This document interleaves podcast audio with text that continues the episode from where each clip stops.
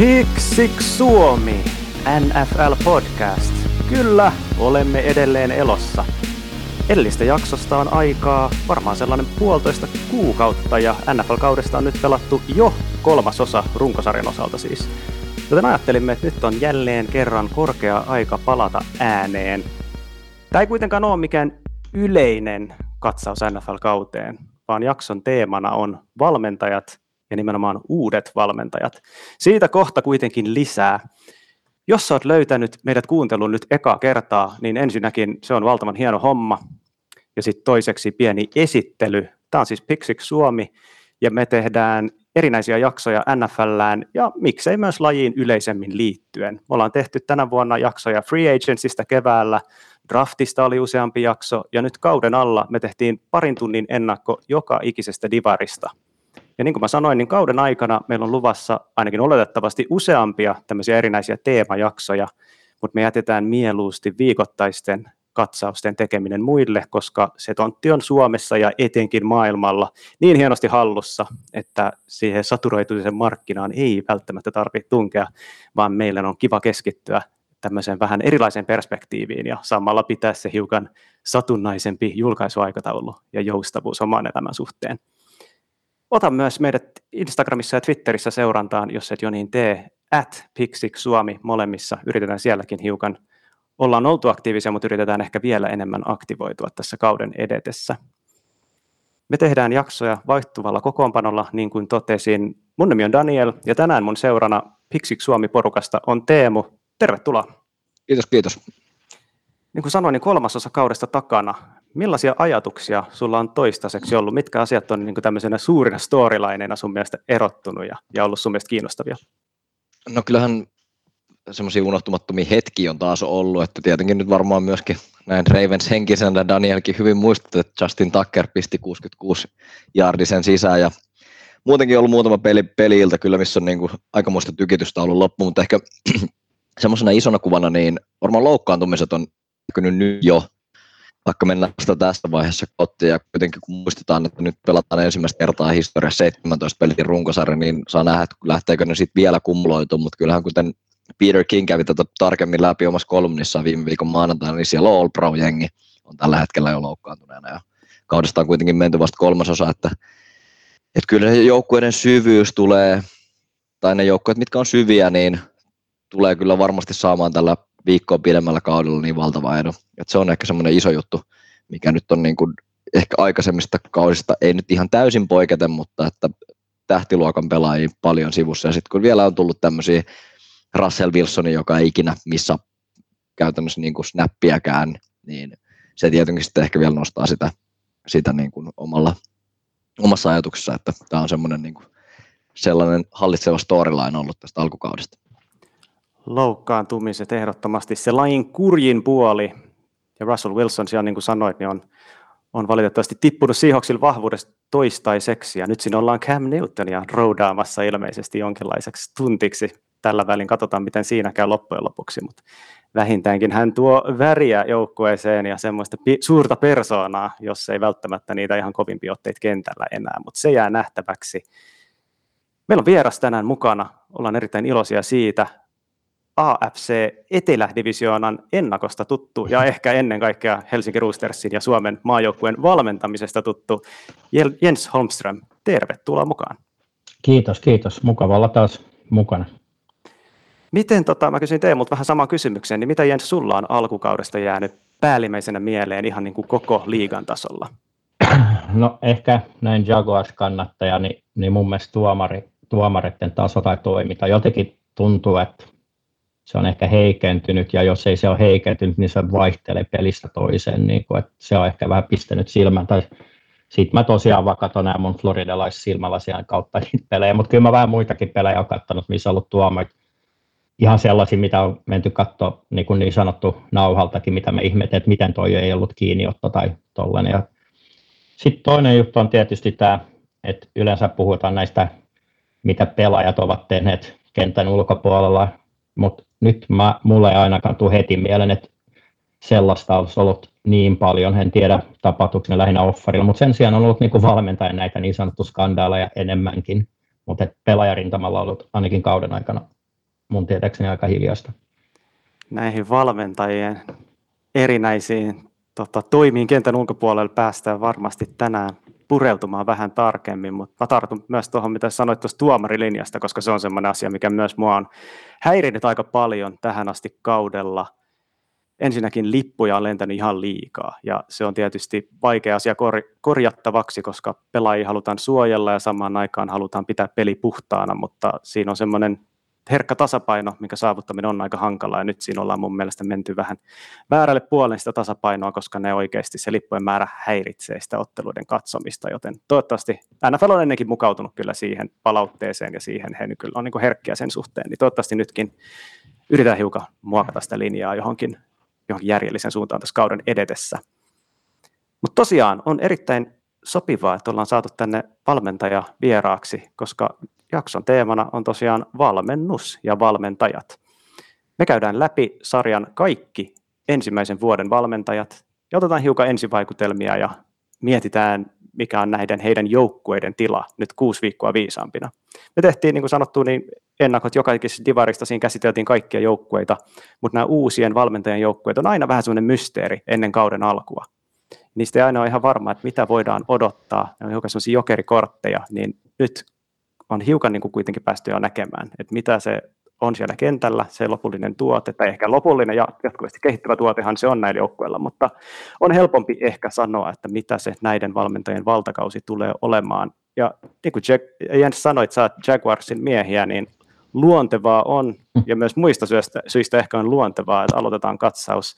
Jacksonville Jaguarsista ja Urban Meyerista. Kausi ei ole alkanut ihan sillä tavalla, mitä me ehkä optimistisemmin siinä ennakossa mietittiin. Mä muistan, että me, niin kuin ainakin mä ja Teemu nostettiin Jacksia vähän silleen yllä, potentiaalisena yllätysjoukkueena tälle kaudelle. Jens oli ehkä silloin jo vähän silleen,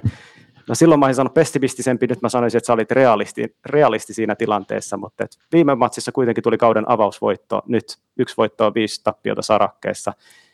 Nyt kun sä päässyt näkemään sitä tarkemmin, niin mitä mieltä Jens sä tästä Urban Meyerin joukkueesta?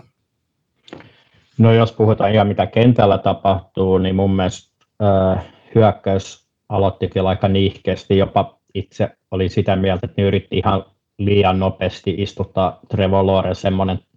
täysin semmoisen pro-hyökkäyksen, että siinä olisi pitänyt mun mielestä vähän enemmän olla elementtejä college-hyökkäyksistä, että olisi ollut vähän pehmeämpi lasku ja sitten mun mielestä se rupesi tulee, oliko se viikolla kolme tai neljä Arizona vasta, että se vähän juoksi itse ja tollanen. Ja mun mielestä se on se hyökkäyksessä, niin se Trevorin pelin taso on noussut, noussut niin kuin aika paljonkin. Ja sitten puolustuksessa taas mun mielestä aloitti ihan, no nyt mä ver siihen, että millainen puolustus siellä oli viime vuonna, niin mä olin positiivisesti yllättynyt siihen alkukauteen, että mun mielestä ne kuitenkin taisteli ihan hyvin ja osittain piti ne Jaguarsit mukana niissä peleissä, mutta nyt taas näillä viimeisellä kierroksella, niin, niin se on mennyt taas tasolla mun mielestä laskenut. Ja toki sielläkin on ollut loukkaantumisia, mutta kuten mä vähän ehkä ympäripyörästi puhun silloin, kun mä muistan, Daniel taisit kysyä, että pystyykö ne esimerkiksi puolustuksessa pelaa miespeittoja, ja mä sanon, että sit jos kaikki pelaa, kaikki nuo puolustajat pelaa parhaimmalla tasolla, niin sitten ne pystyy ehkä pelaamaan hyvää puolustustanekin, mutta mutta siellä tosiaan on sellaisia pelaajia, että jos yksi tai kaksi pelaa vähän huonomman peli, niin kyllä se sit, niinku, ei se, sit se niinku hajoa se pakka kyllä käsin. Että. Mut mä sanon myös silloin, kun mut kysyttiin, että, mikä oli, että mihin mä olisin tyytyväinen, ja sitten mä nyt sanon joku 5-6 voitto, mutta mä sanoin, että tärkeä mulle, että peli, näyt, niinku, peli paranee, ja kyllä se hyökkäyksessä on ihan selvästi parantunut. Kyllä se kokonaisuutenakin mulla on jäänyt, mä oon tosiaan vaan pari matsia Jaguarsilta katsonut tällä kaudella, myös, myös mulle on jäänyt semmoinen vaikutelma, että viikko viikolta se tietyllä tavalla on niin kuin hitsautunut ja sieltä alkaa joku semmoinen, niin kuin, ehkä niin kuin löytyy se tapa, että miten tuo joukkue haluaa pelata ja miten sen kannattaa myöskin pelata. Teemu, minkä takia sun mielestä Jags ei ole ollut se positiivinen yllättäjä, mitä me haluttiin ehkä nähdä sen olevan tällä kaudella? Varmaan jakson teemaankin liittyen, niin kyllä ehkä sinne valmennuksenkin suuntaan pikkusen täytyy laittaa, täytyy laittaa kyllä tästä syytä, että minkä takia ei ole mennyt ihan, ihan nappiin, että tietenkin niin, niin kuin puhuttiin siinä ennakossakin jo, että ei, eihän pelaajamateriaali ole vielä sellainen, että sillä taisteltaisiin edes tuon divisioonan voitosta, mutta ehkä nyt tässä vaiheessa on tietenkin helpompi katsoa, joku on mennyt huonosti, ja, huonosti niin on tälleen hyvä jälkiviestellä, mutta kyllä Majer on tehnyt ehkä useampia virhearvioita, mitkä ei sitten ainakaan niin kuin julkisesti ole näyttänyt kauhean hyvältä, että tämä uudeksi niin kuin fysiikka tai voimavalmentajaksi palkattiin, palkattiin tyyppi, kenellä olisi, oli, oli niin kuin historiassa, sieltä löytyi tällaista, niin kuin, no mitä sen sanoisi, löytyi tämmöisiä, että kiusaamista tai rasismiin viittaavia juttuja ja sitten tietty omalaisensa show järjestettiin siitä, että Tibo raahattiin leirille 33-vuotiaana ja nimenomaan ei edes hänen parhaalle pelipaikallensa. Ja sitten tietenkin nyt tätä julkista keskustelua onkin viime viikkoina hallinnut tämä, nämä tapahtumat sitten sen Cincinnati-tappion jälkeen, että ei se varmasti ainakaan niin kuin edesauttanut näitä, näitä niin kuin seuraavia viikkoja, vaikka nyt sitten voitto Lontoosta tulikin, mutta ehkä tässä on nyt tullut niin kuin paljon semmoista ylimääräistä joukkueen ympärillä, mikä sitten on varmasti vielä vaikuttanut siihen joukkueen suorittamiseen sen lisäksi, ettei myöskään niin kuin paperilla ole mikään, mikään vahvin jengi liikassa. Tosiaan, voittamisella on NFLssä tapana haudata aika paljon kaikenlaisia ongelmia alleen ja tavallaan auttaa pääsemään niistä yli. Ja nyt Jacksilla on voitto alla, joten hiukan tämä pahin kohukin on laantunut, mutta ihan ei tarvitse kauas mennä taaksepäin, kun Jags oli kyllä niin kuin ihan totaalinen kriisijoukkue. Nimenomaan tämän Bengals-tappion jälkeen niille, jotka ovat seuranneet tarkemmin, niin he, he ovat tästä jo kärryillä, mutta jos et ole seurannut ihan hirveän tarkkaan, niin siellä tosiaan niin Urban Meyer jätti lentämättä joukkueen kanssa takaisin Floridaan pelin jälkeen, lähti sen sijaan ystäviensä kanssa illan viettoon, josta sitten hieman tota, jossain vähän pikkutunneilla sosiaalisen media alkoi alko vuotaa videota, missä jonkin, jonkinlaisessa aika vähän ehkä naimisessa olevalla miehelle turhan läheisessä kanssakäymisessä ää, nuoren naisopiskelijan ilmeisesti kanssa. Ja, ja tota, tämä tilanteessa, jossa Oppenmaierin vaimo käsittääkseni oli niin kuin vahtimassa pariskunnan lapsenlapsia kotona. Joo, kyllä näin, että tämä syyhän oli Maierilla, että miksei lentänyt, että jää niin kuin tapaamaan lapsiaan Ohioon. Se, tota, se oli vaan semmoinen, niin kuin sanotaan, not a good look, ja siitä oli aika paljon sitten sen jälkeen juttuja. Se oli paitsi tämä, että, että, että Urban Meyer teki kentän ulkopuolella jotain, mikä niin kuin kiinnitti negatiivisesti huomioon ja mikä niin kuin, niin tämä itsessään on sellainen asia, mitä valmentajat aina, aina niin kuin kuitenkin pelaajilleen painottaa hyvin vahvasti, että sitä ei saisi tapahtua, pitäisi olla fiksumpi. Ja sitten myöskin se, Meyer ylipäätään ei palannut joukkueen kanssa Floridaan, niin tämäkin aika semmoinen, jos ei nyt ennen näkemätöntä, niin hyvin, hyvin poikkeuksellista. Ja sen jälkeen puhuttiin tosi paljon siitä, että Urban Meyer on ikään kuin menettänyt täysin pelaajensa kunnioituksen. Jens, kun sä seuraat kuitenkin joukkuetta huomattavan paljon tarkempaan kuin me, meillä on enemmän se niin kuin kansallisen median perspektiivi, me seurataan sitä kautta, sulla on vähän läheisempi varmasti, niin miltä osin sun mielestä tämä kohu oli silleen ihan niin kuin todellinen mittasuhteiltaan ja missä määrin siinä sitten niin kuin lähti tavallaan se elämään vähän jo omaa elämäänsä mediassa? No mä luulen, että jos, jos, jos ei olisi ollut se taakka, mikä Urbanilla oli jo, niin kuin Teemu mainitsi tuossa, niin tuskin tästä olisi tullut näin iso. Sitten tietysti jos Jacksonville olisi voittanut vähän enemmän matseja ennen, ja varsinkin jos olisi voittanut vielä sen Sinsi-pelin, niin ehkä se ei olisi ollut ihan näin iso, mutta, että, mutta se mitä mä ehkä vähän ihmettelin oli se, että just että sanottiin, että hän on menettänyt täysin koko joukko, että jengi nauraa hänelle siellä, koska sit ei kestänyt monta päivää, tai oliko se niin kuin seuraavana viikkona, kun Griffin tulee, tuli median eteen, ja mä ymmärrän, että et sä tuu median eteen sanomaan, että en mä luota hänen enää, mutta kun se sanoi oikeasti, kehu sitä, että Urban oli antanut niin kuin pelaajan päättää, oliko se se challenge-lippu ja tollaista, ja kuinka tärkeä se oli, niin silloin kun siellä on sellainen jo, johtaja tulee puhuu noin, niin mun on vaikea uskoa, että hän valehtelee täysin. Niin se, mitä mä haluaisin, että ihmiset ymmärtää, en sano, ettei nämä NFL Insiderin mediahenkilöt, ettei ne ole oikeassa mitä ne kirjoittaa, mutta kun tuollainen joukkue koostuu, onko siinä nyt 53 pelaajaa aktiivisessa rosterissa plus, plus sitten toi practice squadi, niin ei ne, ei ne kaikki tykkää päävalmentajasta, vaikka se ei olisi tehnyt mitään noin hölmöjä juttuja kuin Maier on tehnyt. Niin että mä en nyt puolusta Maieria millään tavalla, mutta se pitää ymmärtää, että jos kirjo, kirjoitetaan mediassa, että jengi nauraa hänelle siellä fasiliteettisessa kokouksessa, niin se ei välttämättä tarkoita niin kuin koko joukkueen millään tavalla. Mutta se on vaikea arvioida näin ulkopuolisena, mutta kyllä mulle ainakin se, että joku Griffin, joka on johtava pelaaja, tulee ja, ja niin kuin sanoi, että hän, mä en muista käytikö se trust tai jotain, mutta kuitenkin se puhuu sille, että, niin kuin, että kehu häntä, niin, niin, ettei, niin mä, uskon, mä uskon, että se tilanne oli ainakin rauhoittunut siinä vaiheessa, että hänelle nämä johtavat pelaat ovat antaneet toisen mahdollisuuden niin sanotusti.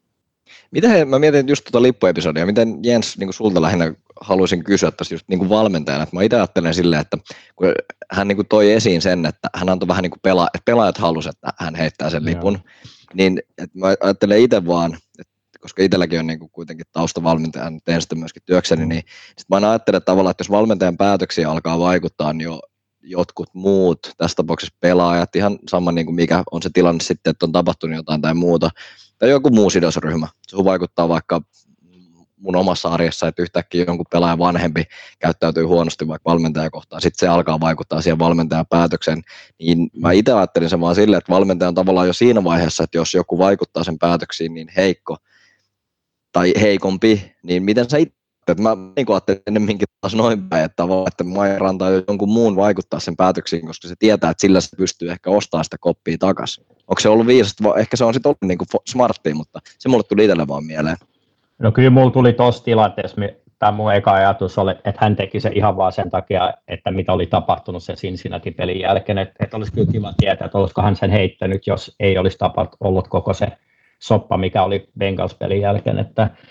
mutta sitten sit mä mietin sitä kanssa, se mua vähän kyllä, to, kyllä hämmäs kun Griffi sanoi, että se oli jo tosi hyvä, että hän niin kuunteli pelaajat siinä, että, että, mikä, että mitkä ovat sitten ne pelaajat, jotka pitää päästä vaikuttamaan. Et mä ymmärrän nyt tämmöistä, nythän oli just tämä Aaron Rodgers-saaga, kun sen jälkeen kun Tom Brady pääsi vaikuttamaan, ja mä voin vielä ymmärtää, että että tuommoiset ton tason kuubet pääsee vaikuttamaan siihen, että, että ketä tuodaan jengiä ja kaikki tällaista, mutta toi on, toi on vähän sama kuin meillä, mehän käymme aina sitä keskustelua omassa joukkueessa, että milloin pelataan neljäs down ja milloin ei, niin ei, ei pelaajat vaikuta siihen, vaan me päätämme sen ja sitten me myymme sen jutun pelaajille. Hei, että kun me ollaan yli puoleen kenttää vaikka, niin me pelataan aina neljännet downit, koska me uskomme siihen, että me saamme firstit. Niin kuin, että ei, ei pelaajat tuu, pääse sinne huutamaan, että ei, ei, ei. Et joo, mä luulen, joo, mä en tiedä vastaako sun, sun kysymyksen mutta mut, mut mä, mä uskon, että se Bengalsin jälkeen sotku vaikutti siihen, että hän heitti sen. Niin. Ja silloinhan se voi olla niin kuin järkevääkin valmentamista. Niin. Et jos sä sillä voitat niin kuin jotain, mutta muistaakseni se tilanne oli vielä suhteellisen selvää, että se haasto ei, mä en muista mikä se tilanne oli, mutta muistaakseni se näytti ihan tänne niin kuin televisiokuvin asti, että toi ei tule kääntää, ja mulla oli ainakin semmoinen näytös, että luultavasti Mayerilla on ollut jopa niin kuin ehkä joku, hänelle on siitä omasta staffistaankin pystynyt kertoa, että tämä ei niin kuin käänny edes haastolla, mm. eikä se kääntynytkään, mutta että ehkä se oli sitten vaan niin kuin, tässä tapauksessa se oli niin kuin viisas heittää se challenge ja hävitä se, jos sillä tavallaan pystyi sitten ehkä ostamaan sitä ostosta uskottavuutta, kossa vähän takaisin enemmän. Joo, kyllä mä, mä täysin allekirjoitan, että se oli Urbanin niin business decision, joka kannatti tehdä, mutta se mitä mä ihmettelen, että toi Griffin sanoi vielä siinä haastattelussa, että, että, että joka, hän, hän, hän pyytäisi valmentaja heittää tuossa vastaavassa tilanteessa joka kerta lippu, että yhdeksän kertaa kymmenessä se kääntyisi, mutta mä olen samaa mieltä Teemun kanssa, että mä, mä katson kanssa, että toi ei tule ikinä kääntymään. Mm. Toi on mielenkiintoinen kysymys, koska mm. tota, totahan näkee matseissa paljon. Ainakin rissut Joo. aina haluaisi, että lippu heitetään, jos on joku vähänkin Joo. semmoinen, että niin catchilta näyttävä, niin he aina luottaa niin paljon itseensä, niin periaatteessa se on niin kuin, koska se on, se on kasvava trendi valmennuksessa, tai ainakin sitä niin kuin tuodaan enemmän esiin, miten valmentajan pitää luottaa pelaajiin, mutta sitten on tiettyjä tilanteita, missä sen pelaajan pitäisi tavallaan pystyä jääväämään itsensä, koska ei ole millään tavalla hän ei ole neutraali ihminen siinä tilanteessa. Ei, Mulla on vielä sekin se niin kuin tavallaan mietittää tässä, koska tämä on niin kuin Mayer on silleen mielenkiintoinen keissi, että se on tullut niin kuin tosi pitkän tosi pitkään ollut collegeissa, en muista kuinka pitkä ura, mutta yli 20 vuotta kuitenkin helposti college coachina. Ja se on sitten taas siellä niin kuin, ja miten se, no se nyt sanoisi tavallaan, että se on kuitenkin silleen hyvin erilainen maailma, että siellä niin kuin varsinkin noissa isoissa programmeissa niin pelaat on niin kuin tosi paljon riippuvaisia siitä päävalmentajasta. Ne pelaa niin kuin isoista rahoista, ne pelaa tulevaisuudesta. NFL se on sitten niin kuin, että et tavallaan kyllä NFLssäkin, niin joo, totta kai ne pelaa koko ajan ja ne tarvii sen mahdollisuuden, mutta sillä mä näkisin, että niin kuin eri tavalla ne pelaajat on riippuvaisia päävalmentajasta niin kuin collegeissa, että et tuli vaan mieleen se, että jos college-matsissa, niin olisiko Urban silloin ollut valmis kuuntelemaan pelaajia tämmöisessä melko selkeässä tilanteessa, vai että onko nyt silleen kuitenkin asetelma vähän muuttunut, että kun tekee ammattilaisten kanssa, niin onko ne Mayerille enemmän vertaisia vai oliko ne vaan tässä tapauksessa enemmän vertaisia, koska hän oli itse vähän kusessa? Niin, se on hyvä kysymys, mutta kyllä mun mielestä, niin, niin onko ne vertaisia, mutta kyllä mun mielestä, kyllä mun mielestä ammattilaispelaajatkin pitäisi, joo, joo se on, niin kuin, on ne lähempänä niin kuin, sit, niin kuin vertaisia kuin yliopistossa ihan selkeästi, mutta kyllä nekin pitäisi ymmärtää,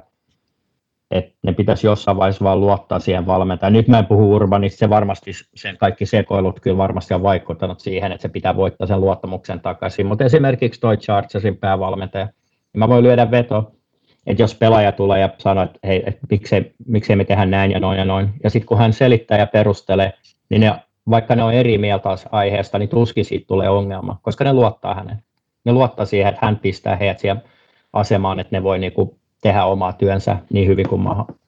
kun ne he vaan pystyvät, mutta Urban nyt ei ole siinä asemassa ainakaan tällä hetkellä mun mielestä. Just näin, mä oon tuosta pointista niin ihan sataprosenttisen samaa mieltä, että että kun sä tiedät, mitä sä teet, että sä pystyt perustelemaan ratkaisut, että just siinä vaiheessa sitten juuri tämä alkuperäinen pointti, mistä tähän keskusteluun lähdettiin, että jos se on sitten niinku huutoäänestys, niin ei, ei se mm-hmm. sitten niinku pidemmässä juoksussa toimi, ja sitten se valmentaja on heikko mun mielestä, tai heikompi, että jos siihen niinku pystyy kuka tahansa niinku vaikuttaa niinku peliaikaisiin ratkaisuihin, tai mitä se nyt, mikä tilanteen konteksti nyt sitten onkaan. On tuossa hauska, oli tietty, oli video pyöri tästä Ravensin matsissa, kun kun Harbaugh kysyy Lamarilta, että haluat sä, että mennään, ja sitten tätä niin kuin nostettiin paljon, mutta kuka hitto siinä pelaajista sanoi, että ei mennä, ei, ei, ei, että potkastaan vaan, että en mä tätä, en mä tätä pysty. Se lähti myös pyörimään vähän niin kuin omaa tarinaa siinä, että sehän kuitenkin Harbaugh mun mielestä sanomat jälkeenkin, että se oli niin kuin se päätös oli tehty ja se oli tehty nimenomaan niin kuin todennäköisyyksiin nojaten. Mm. He, hän oli niin kuin käynyt sen keskustelun jo ja se kun hän Lamarilta kysyi, niin se oli lähinnä niin kuin varmistus vaan. Niin, jos no juuri tätä. Sanoo, että ei, ei, itse asiassa ei mennä, niin, mitä hän ei tietenkään sanoisi, koska Lamar varmasti menisi jokaisella neljännellä käytännössä niin, niin mm. niin tota, ne helposti vähän tota, paisuu sillä tavalla, tai ei nyt paisu, mutta muuttuu vähän ehkä yksipuoliseksi tulkinta siitä, mitä on tapahtunut. Mutta toi, niin kuin, no niin kuin Harbaugh tuli puhe, mä nyt haluan taas kääntää keskustelua täysin Ravensiin, kun siitä ei ole kyse tässä, mutta ihan vaan niin John Harbaugh mun mielestä on esimerk, hyvä esimerkki ollut siitä valmentajasta, että kun hän tuli liigaan, niin hän aloitti semmoisena melko niin kuin vanhan koulukunnan autoritäärisenä johtajana, että hänellä oli tosi semmo, hän piti semmoista tiukkaa kuria, ja mä en tiedä johtuuko se johtuuko se siitä, että hänen mielestään se koppi tarvitsi silloin sitä vai mikä siinä oli se taustatekijä, mutta siellä, niin kuin, sillä mestaruuskaudella mun mielestä suorastaan 2012, niin siellä oli jo niin kuin semmoinen, koppi nousi niin kuin käytännössä kapinaan häntä kohtaan, että siellä oli semmoinen niin kuin muhi taustalla koko ajan se, siellä oli muun muassa Bernard Pollard, joka on niin kuin siitä lähtien inhonnut John Harbaugh ja puhuu vieläkin siitä paskaa, mutta tota, että se oli tosi tulearka tilanne, mutta hän kuitenkin sai silloinkin menesty, joukkojen menestymään, mutta nyt hän on vuosien myötä muokkautunut semmoiseksi taas täysin päinvastoin, hän on tullut todella pelaajien valmentaja, hän niin kuin kohtelee niitä tosi silleen niin kuin tietyllä tavalla tasapaino, onhan hänelle se valmentaja, mutta tietyllä tavalla vertaisina koko ajan enemmän. Ja mä en ole ihan varma, johtuuko se siitä, että onko se vaan, niin kuin, että se koppi on persooniltaan erilainen nykyään kuin se silloin oli, vai onko tässä joku tämmöinen niin kuin aja, aika ajankuvan muutos tai sillä tavalla niin kuin laajempi kulttuurin muutos, että nuoremmat pelaajat nykyään, mitä tulee liigaan, niin he he tietyllä tavalla reagoi semmoiseen paremmin. Et sinällään palatakseni mm. tähän siis taas Urban Meyeriin, niin vaikka ne niin on ne syyt siinä mitä tahansa, mutta jos hän niin pystyy muuttamaan semmoista hänen aikaisempaa, että mikä hän on kollegas ollut, ja hän niin pystyy mukautumaan NFLssä ja menemään enemmän tohon suuntaan, jos se on semmoinen, että se tuo hyviä tuloksia, niin se on hyvä merkki mun mielestä joka tapauksessa. Koska paljon huolestuttavampaa olisi, että, että semmoisessakin tilanteessa, missä hän, hänen se ei ole ideaali, että hänen täytyy voittaa se kopin luottamus, mutta jos ollaan siinä pisteessä ja hän ei pystyisi tekemään myönnytyksiä sen asian suhteen, niin se olisi mun mielestä vielä paljon huolestuttavampaa. Joo, sitten hän puhuu kyllä tuolla off-seasonissa, hän puhuu melkein pelkästään siitä kulttuurin luomisesta ja pela, kuinka tärkeää, että hän tähän harmitti just se, että ei pääse tapaamaan niitä pelaajia ja enemmän ja tolleen. Ja et se, se niin tässä sit on vähän outo, että sitä menee tekemään tollasta, että ei lennä jengin kanssa takaisin, kun on 0 ja 5 rekordi. Et, et musta tuntuu, että mun mielestä hänessä ehkä kyllä paistaa vähän läpi, että ehkä ego on kuitenkin vähän liian iso, vaikka, vaikka se puhuu kauniita, ja, mutta se vaikutti kyllä preseason, tai siis tuolla offarilla niin tosi semmoista, että tarkoitti, mitä hän puhuu, että se jo puhuu jopa mun mielestä avoimemmin asioista kuin yleensä, kun yleensä joku coachi tulee ja puhuu sitä coachi puhetta diba daba, joo joo, se we're on to Cincinnati ja tuollaista, mutta että, että sitä mä vähän ihmettelin. Kyllä mä, mä huomasin kyllä, kun ne tuli ne tappiot preseasonilla, että ehkä sille ei hermo ihan on kestä. Että, niin kuin, että, että mun on vaan niin vaikea käsitellä se, että kun sä tulet, että mikä siinä on niin vaikea oppia, kun sä tulet kollegesta NFL, niin kuin, että mikä siinä oikeasti on niin vaikea, että kyllähän sä voit oppia noit salary cap jutut ja että preseasonit on preseasonit ja sä siellä katsastat niin kuin näitä kolmannen, neljännen stringin pelaat. Ei se ole niin vaikea ymmärtää, mutta et, et mä luulen, että siinä on joko, koko miehessä on jotain sellaista, että hän ymmär, vaikka mä luulen, että hän kyllä ymmärsi, mitä ne mitä varten pelataan preseasoniin, mutta siinä on jotain siinä, tekisi melkein meidän sanoa siinä miehen geeneissä, joka tekee sen, että itse menettävää hermonsa, koska on vielä myös paistanut vähän läpi myös sekä preseason että kauden aikana, että ehkä ei ollut ihan aina samalla sivulla noiden koordinaattoreiden kanssa varsinkin hyökkäykseen, että mitä pitäisi tehdä siellä kentällä. Että vaikka hän itse haastatteli heitä. Mutta voittaminen on aika addiktoivaa, että niinku mm. sitten taas, että se on vaikea käsitellä se tilanne, että nyt se on kuitenkin pari viipeästi ollut ihan niinku parhaassa college-programmissa ja sitten se hyppäät tuollaiseen niinku mm. kestopaskaa jengiin oikeastaan, mistä nyt sitten pitäisi niinku tosi tyhjästä lähteä luomaan sitä juttua, niin mä nyt halua kuulostaa niin kuin Bill Simonsilta, mutta mun mielestä niin kuin Urban näyttää siellä sivurajalla, että ei sillä ole niin kuin mukavaa. Mm-hmm. Vaikka tämä mm-hmm. jotain on niin kuin ihan tällaista niin kuin kehonkieli puoskarointia, mutta niin kuin mun mielestä se niin kuin ei näytä siltä, että se nauttisi siitä hommasta tällä hetkellä. mutta se on, se on tota, huvittavaa tietyllä tavalla seurata se, että mies on kuitenkin ollut niin vuosikymmeniä työskennellyt noissa tehtävissä ja miten niin kuin, että miten se voi, voi niin, kuin niin emotionaalinen olla, tai tietyllä tavalla, miten ne voi mennä niin tunteisiin, että tuntuu, että, että missä on field goal ekal, ekal tota neljänneksellä, niin sitten se nojaa siellä polviin, ja mm. niin kuin täysin maansa myyneenä. Mä uskon, että, va- tota... mä uskon, että se on vaan luonne kysymys, se ei vaan pääse eroon siitä, ja sitten mä luulen, että hänellä oli ainut asia, tai ei ainut asia, mutta yksi asia, missä hänellä oli ehkä vähän liian ruusunen kuva, oli se, että hän oikeasti usko koska hän on Urban Meyer, että hän pystyy kääntämään sen kelkan, jos ei nyt Super Bowl-joukkueeksi, mutta kuitenkin, ettei olisi nyt rekordi 1 ja 5. Joo, siis sehän ku... oli jännä. Siinä alkukaudessa oli jännä, kun siis kahden ekan viikon jälkeen, okei, hän oli pelannut Texansia ja Broncosia vastaan. Joo. Ja sitten Urban Meyer sanoi sen jälkeen Big Fangiolle, joka aika reilu on muuten, että Fangio vuosi tämän julkisuuteen, mutta oli sanonut Big Fangiolle, että, että NFLssä valmentaminen on niin kuin joka viikko pelaisi Alabamaa vastaan. Ja se oli kuitenkin Texans ja Broncos, jotka siellä on ollut niin kuin kahden kamatsin niin. jälkeen vastasi, että ei edes mitään sarjan kärkijoukkueita, niin se on ilmeisesti ollut kyllä tosi karu herätys, että se vaikeista muullakaan on selittää kuin egolla. Vaikka mäkin kyllä täytyy sanoa, että kun kaverilla on tommonen, se off-season oli, siinä oli kaikki niin kuin tietyllä tavalla semmoiset, niin kuin olihan siinä, tai kaikki, mutta paljon varoitusmerkkejä ilmassa, mutta kun voittorekord kollegesta on tollanen, isoista programmista ja useammasta eri programmista, niin kyllä mäkin niin kuin ajattelin koko ajan, että okei, että kyllä tässä, niin kuin, kyllä tässä täytyy olla jotain, vaikka kollegan valmentajien historiakin on mitä on, mutta kyllä silti niin kuin, se on vaan niin kova, että kyllä mä itse, kyllä se mullekin tuli yllätyksenä, että miten vaikea toi alkukausi Jagsille oli ja on ollut. Mun on pakko sanoa, että mä otin itse se Alabama-kommentti silleen, että se oli vaan sella, ei se ollut silleen mä en ottanut se, se että, että se tuli hänelle yllätyksenä, että se oli vaan semmoinen, kun, tiedätkö, kun heittää kaverille välillä jotain semmoista itsestään juttu läppää, niin kuin, mutta en mä tiedä sitten, niin, niin. sanoa. Se voi mä, tulk, kyllä. Se mä, tulkitsin, mä tulkitsin sen enemmän niin, niin kuin, että täällä joutuu oikeasti painaa pitkää päivää ja tekee töitä. Että joku Ohio State varmasti olisi paljon sellaisia viikkoja, että kunhan mä sinne päin Mut ja joo. helposti tuollainen kontekstissa tietysti irrotetaankin, ja niin kuin vähän tuossa sanoin, joo. niin ei ollut mun mielestä Vic Fangiolt ylipäätään hirveän reilu temppu kertoa lehdistötilaisuudessa jotain, mitä Urban Meyer hänelle yksityisesti sanoi, oli se niin kuin mistä tahansa hengessä sanottu, niin joka joo. tapauksessa, niin, joo. niin, niin tota. Mutta joo, en mä, en mä kyllä enää ole niin varma siitä herrasta, kun mä olin, en mä ollut varma silloinkaan, kun tehtiin se ennakko, mutta silloin mä ainakin, kuten mä taisin sanoa, että se vaikuttaa lupavalta, ja se vaikutti mun mielestä kaikki ne haastatellutkin tosi silleen, että mä, mulla oli ihan siinä mielessä positiivinen fiilis, että mä annan hänelle mahdollisuuden, että se mitä niin kuin, hänellähän ei ole mikään ihan puhdas niin kuin tommonen, no ei kun ei rekordi, mutta se niin kuin college coachina sen niin kuin track recordi, mitä on tapahtunut, mutta mä oon seurannut joskus sen verran college foodista ja sitten mitä nyt tästä oman seuran kautta joskus on päässyt vähän juttelemaan college-maailmasta, niin, niin se oli sellainen asia, että jos se omistaja palkkaa hänet, niin, niin anna se college-ura olla, niin että siinähän oli jo paljon näitä kriminaaleja niin sanotusti elementtejä Floridassa ja sitten hän antoi katsoa sormien väliin, mutta se on niin raakaa maailma siellä, että, että mä tiedän, että hän on tuskin ainut, joka sitä on tehnyt ja mä en puolusta sitä tapa valmentaa, mutta et, et mä, se ei ollut mulle mikään iso kynnys, niin kuin, että, että hän on collegeissa ehkä vähän antanut nämä huippupelajat tehdä asioita, mitä ei pitäisi sallia, että, että se maailma ei ole kiva maailma kyllä.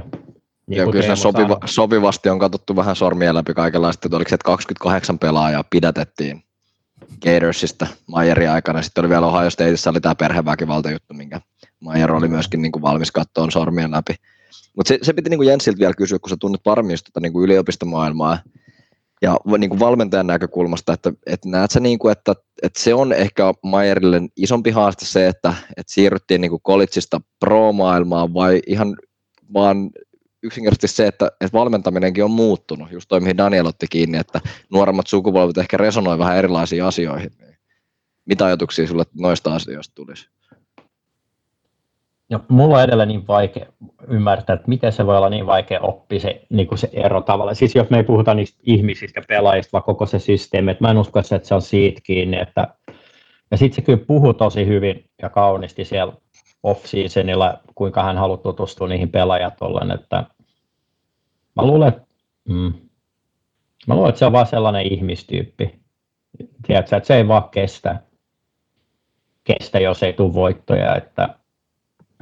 se on vaikea, se on vaikea sanoa, vaikea sanoa niin kuin, että, että onko se, kun se, se, mikä tekee tämän asian vaikeaksi niin kuin ymmärtää, että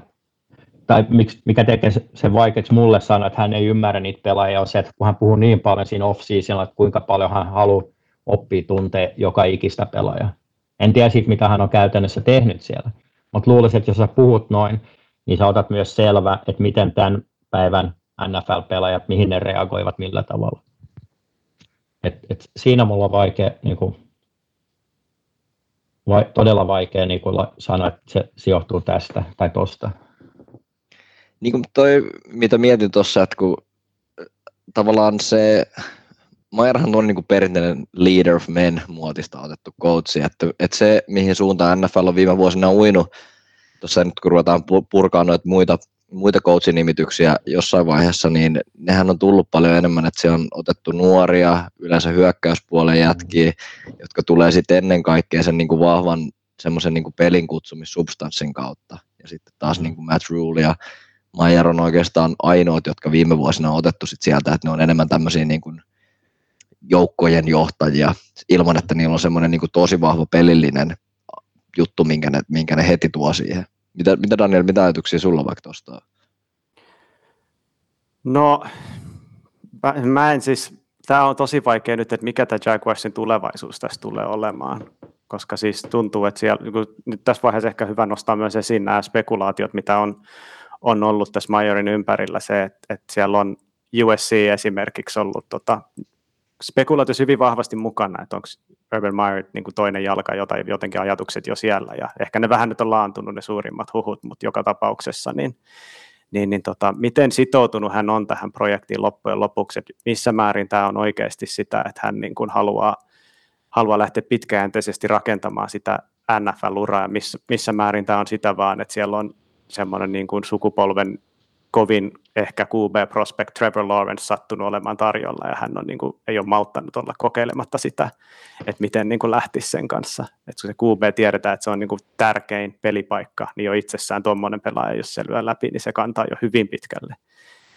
Niin, niin tota, mun on vaan hyvin vaikea niin kuin tässä vaiheessa hahmottaa sitä, että, että millainen, miten pitkästä projektista tässä tulee loppujen lopuksi olemaan kyse, että onko tämä one and done, lähteekö hän jossain vaiheessa jopa kesken kauden, vai oliko tämä ensimmäinen voitto, mikä Miamista irtosi Lontoossa, niin oliko tämä niin se, semmoinen pieni, mutta kuitenkin merkittävä rakennuspalikka matkalla johonkin niin sit kestävämpään ja järkevämpään. Et se on kuitenkin katkas, se oli varmasti iso voitto organisaatiolla, vaikka se oli vaan, niin vaan yksi voitto, mutta se oli kauden ensimmäinen voitto, se katkas erittäin pitkään tappioputken, mikä Jaguarsilla oli, mikä lähe, lähenteli niin kuin historiallisen pitkää tappioputkea jo NFLssä, niin, niin, niin tota, nyt ollaan aika tämmöisen niin vedenjakajatilanteen äärellä mun mielestä. Mä, mä, uskon, mä uskon kyllä, että, jos ei ne hirveän monta peliä enää voittaa, niin mä luulen, että hän lähtee vapaaehtoisesti. Se vaikuttaa vaan sellaiselta tyypiltä, että se ei kestä vaan häviämistä, että hän ei voi niin kuin millään ymmärtää, että, että ei voi niin kuin heti miettiä, että ne lähtökohtat, että voi heti niin kuin rupea voittamaan puolet matseista yli puolet matseista. Että mun veikkaus, että jos ne voittaa 1-5-6 matsi, niin, niin ehkä se lähtee ihan vapaaehtoisesti. Että Mun piti vielä sanoa siitä, just kun Teemu nosti silloin sitä, kun Urban niin kun yritti palkata sitä strength and conditioning coachia, jolla oli vähän hämärä tausta sieltä kollegesta, niin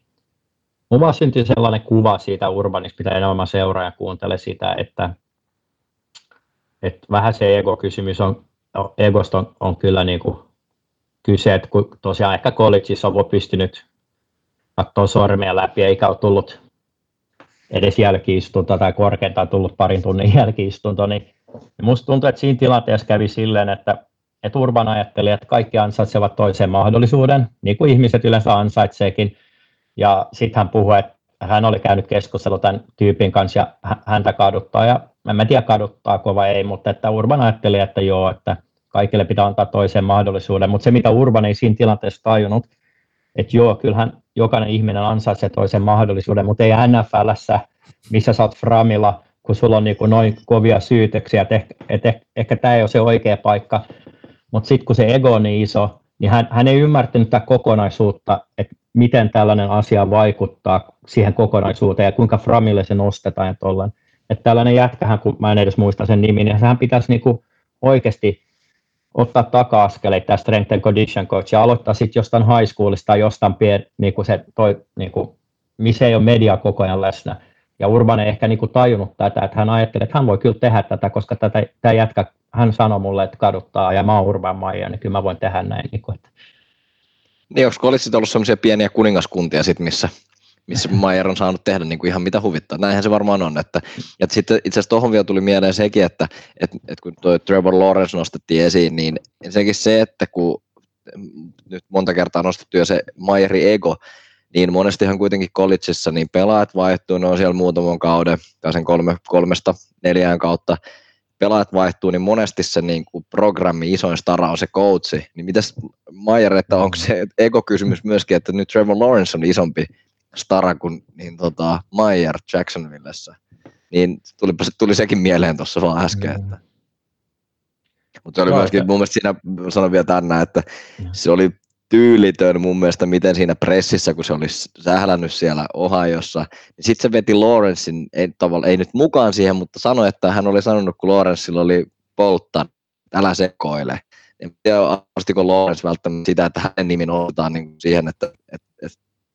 kun Maija itse sähällä tuommoinen yli 50-vuotias äijä puristelee jotenkin nuorempien naisten hanureita, niin että Lorensin nimi pitäisi mainita siinä pressissä, niin ei ollut mun mielestä sekään ihan parasta pelisilmää. Mutta. Joo.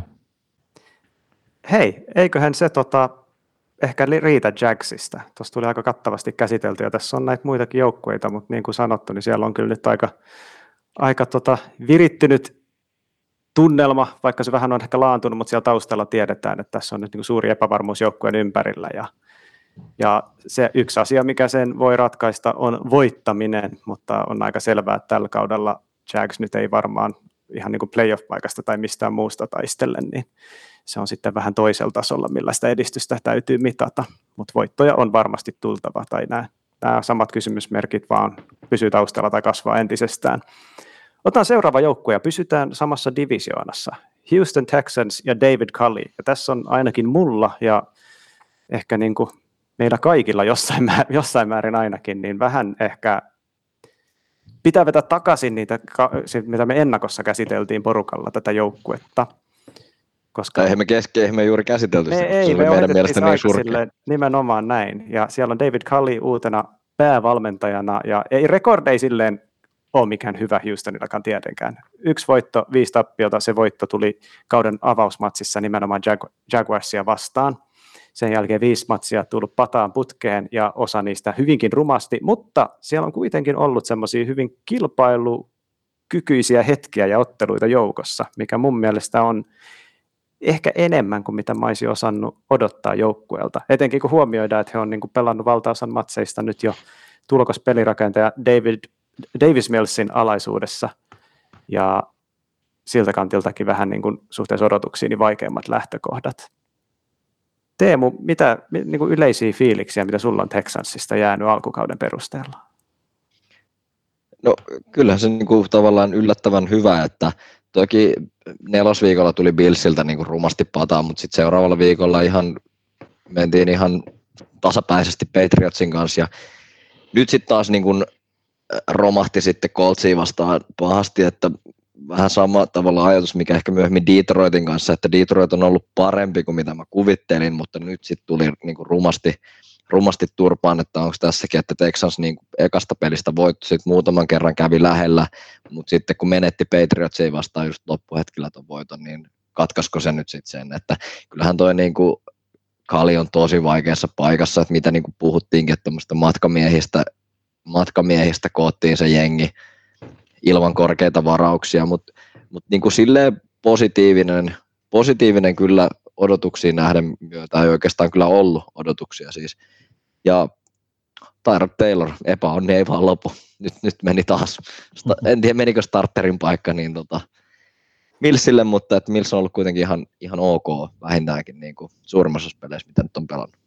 Jens, sä jo siinä Divari ennakossa vähän huutelit Millsin perään, että olisi jossain vaiheessa, muistaakseni ainakin mainitsit, että olisi jossain vaiheessa niin kuin mielenkiintoista mä... nähdä hänet, ja, ja ilmeisesti olet ainakin osin tykännyt siitä, mitä nyt hän on kentällä näyttänyt. Joo, jos mä en muista ihan väärin, niin mä vedän tämmöisen Urban Majerimainen kortte yritän roikkua kiinni mun työpaikasta. Tässä mä taisin myös puhua, että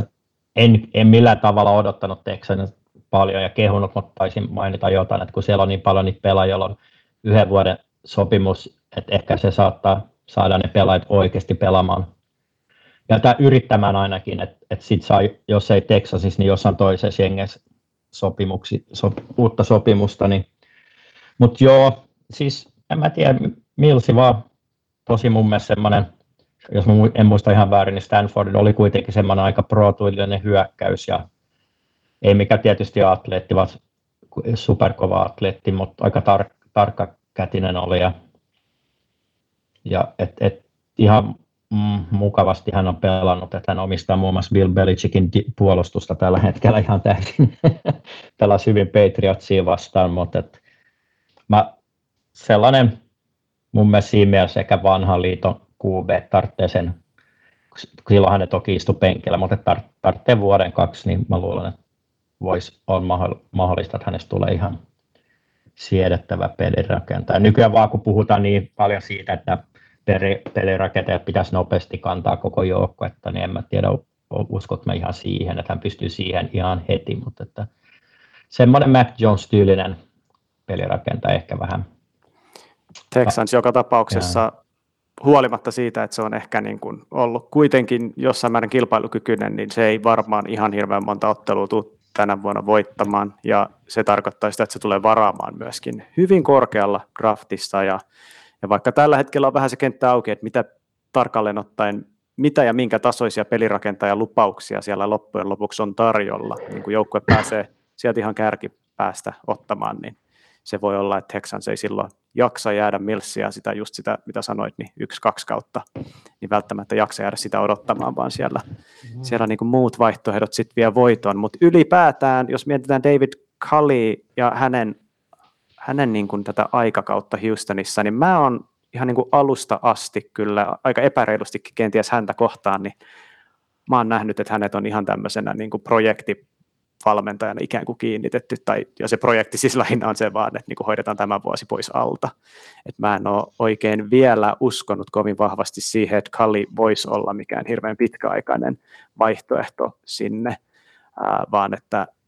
jos ja kun tämä kausi ei kuitenkaan niin kuin mitenkään hirveän kuitenkaan voitollisesti mene, niin siellä tulee suuri muutos, suuria muutoksia kautta linjan, rosterin ja valmennuksen kauden päätteeksi, koska niin kuin sanottu, siellä on paljon näitä yhden vuoden sopimuksia, siellä on niin kuin otolliset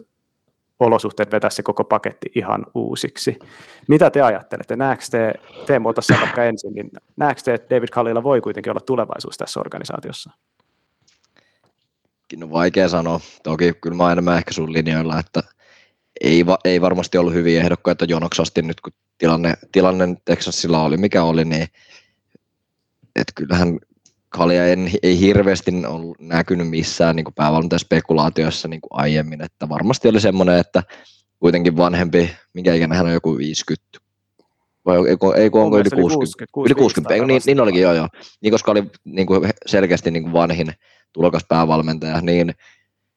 no, e, saa vielä sitten sinne niin CV sen, että on ollut NFLssä päävalmentajana, mutta kyllä mä luulisin kanssa, että, että voi olla, että nyt tässä kausi ehkä kaksi, ja sitten jos Texas saa organisaationa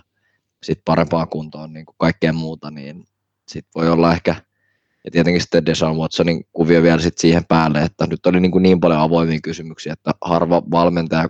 oli valmis lähteä niin testaamaan tätä, vaikka eka, ekaan päävalmentaja pestiin, koska ei niitä nyt sitten kuitenkaan niin, niin loputtomasti sä et saa niitä pestejä, että jos sä epäonnistut pahasti, vaikka se olisi niin kuin huonot olosuhteet, niin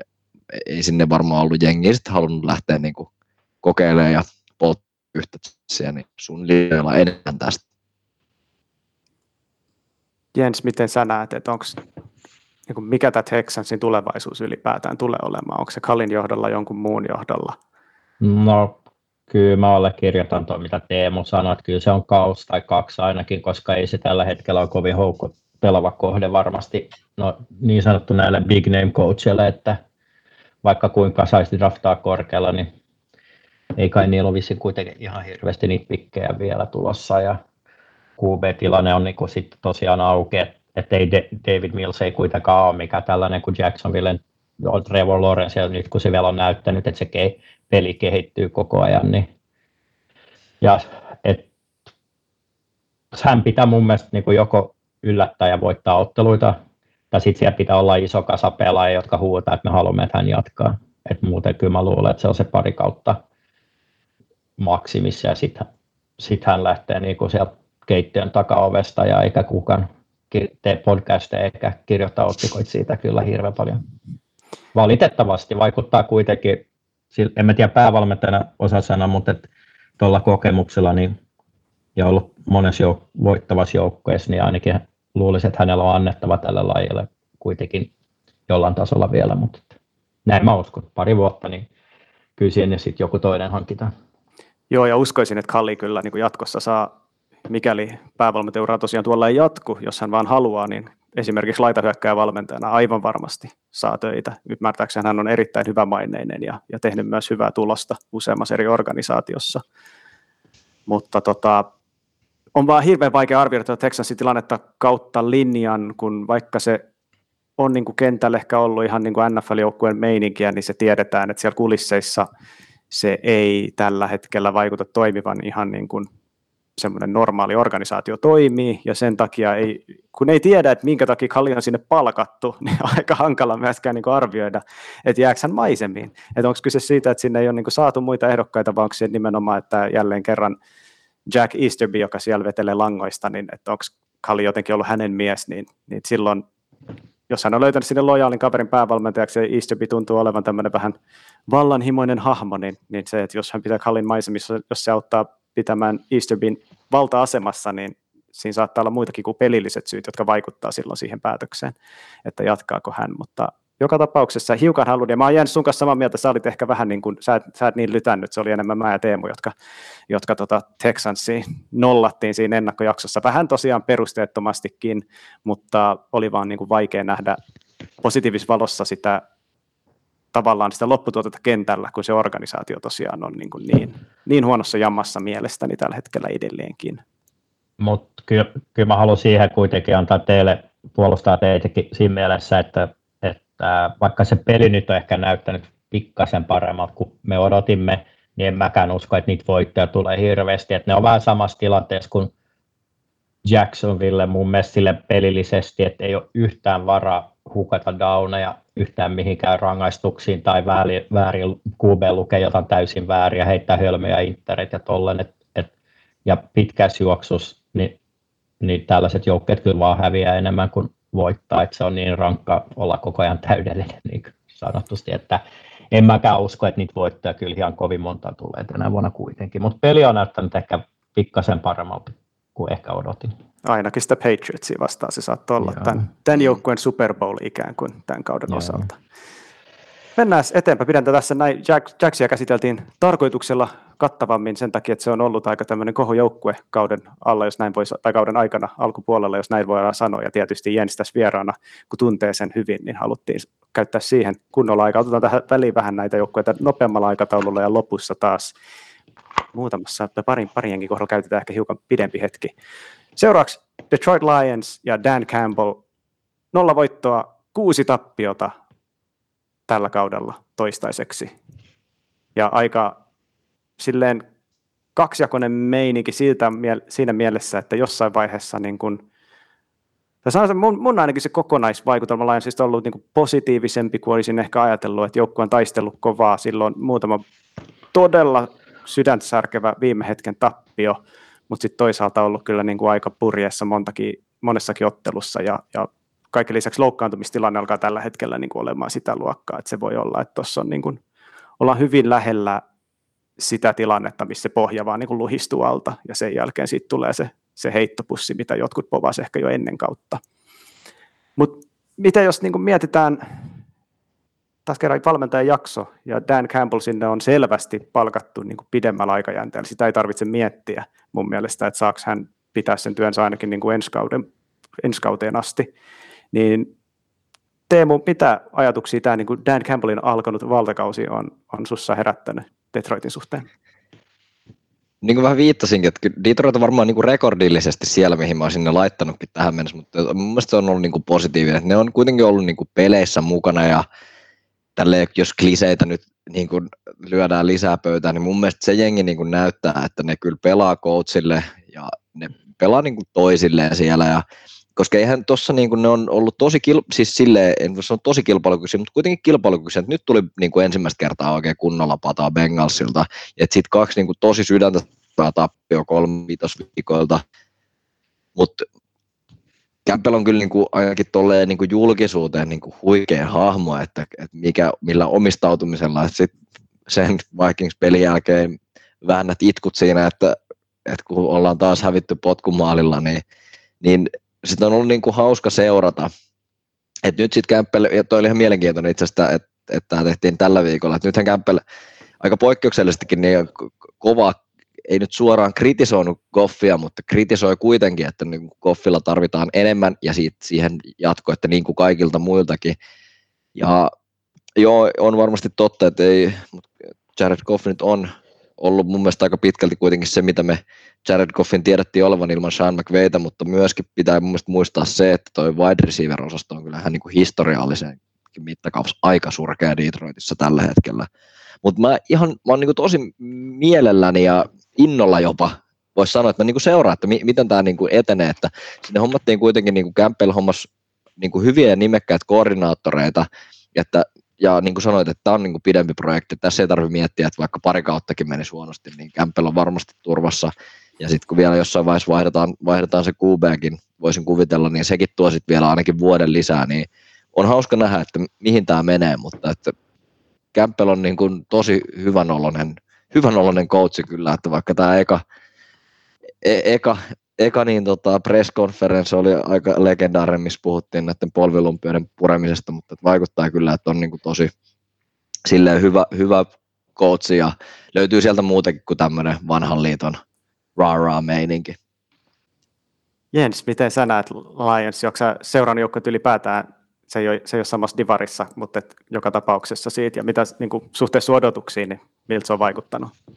En mä kyllä pelejä ole ihan hirveästi seurannut, paitsi ehkä sen Red Zonen kautta, mutta että sama mieltä siitä Teemusta siitä Kämpelistä, että, että kyllä se niin kuin saa jatkaa ja sille annetaan rauha ja aika ja siis ihan huikea tyyppi, että mä oon sen lehdistötilaisuuksia jonkun verran katsonut, vaikka mä niitä pelejä on katsonut, että johan tässä on saattu polvilumpiot aloitettu aamu kahden litran kahviannoksella ja sitten itketty vielä siihen päälle. Niin, niin, ja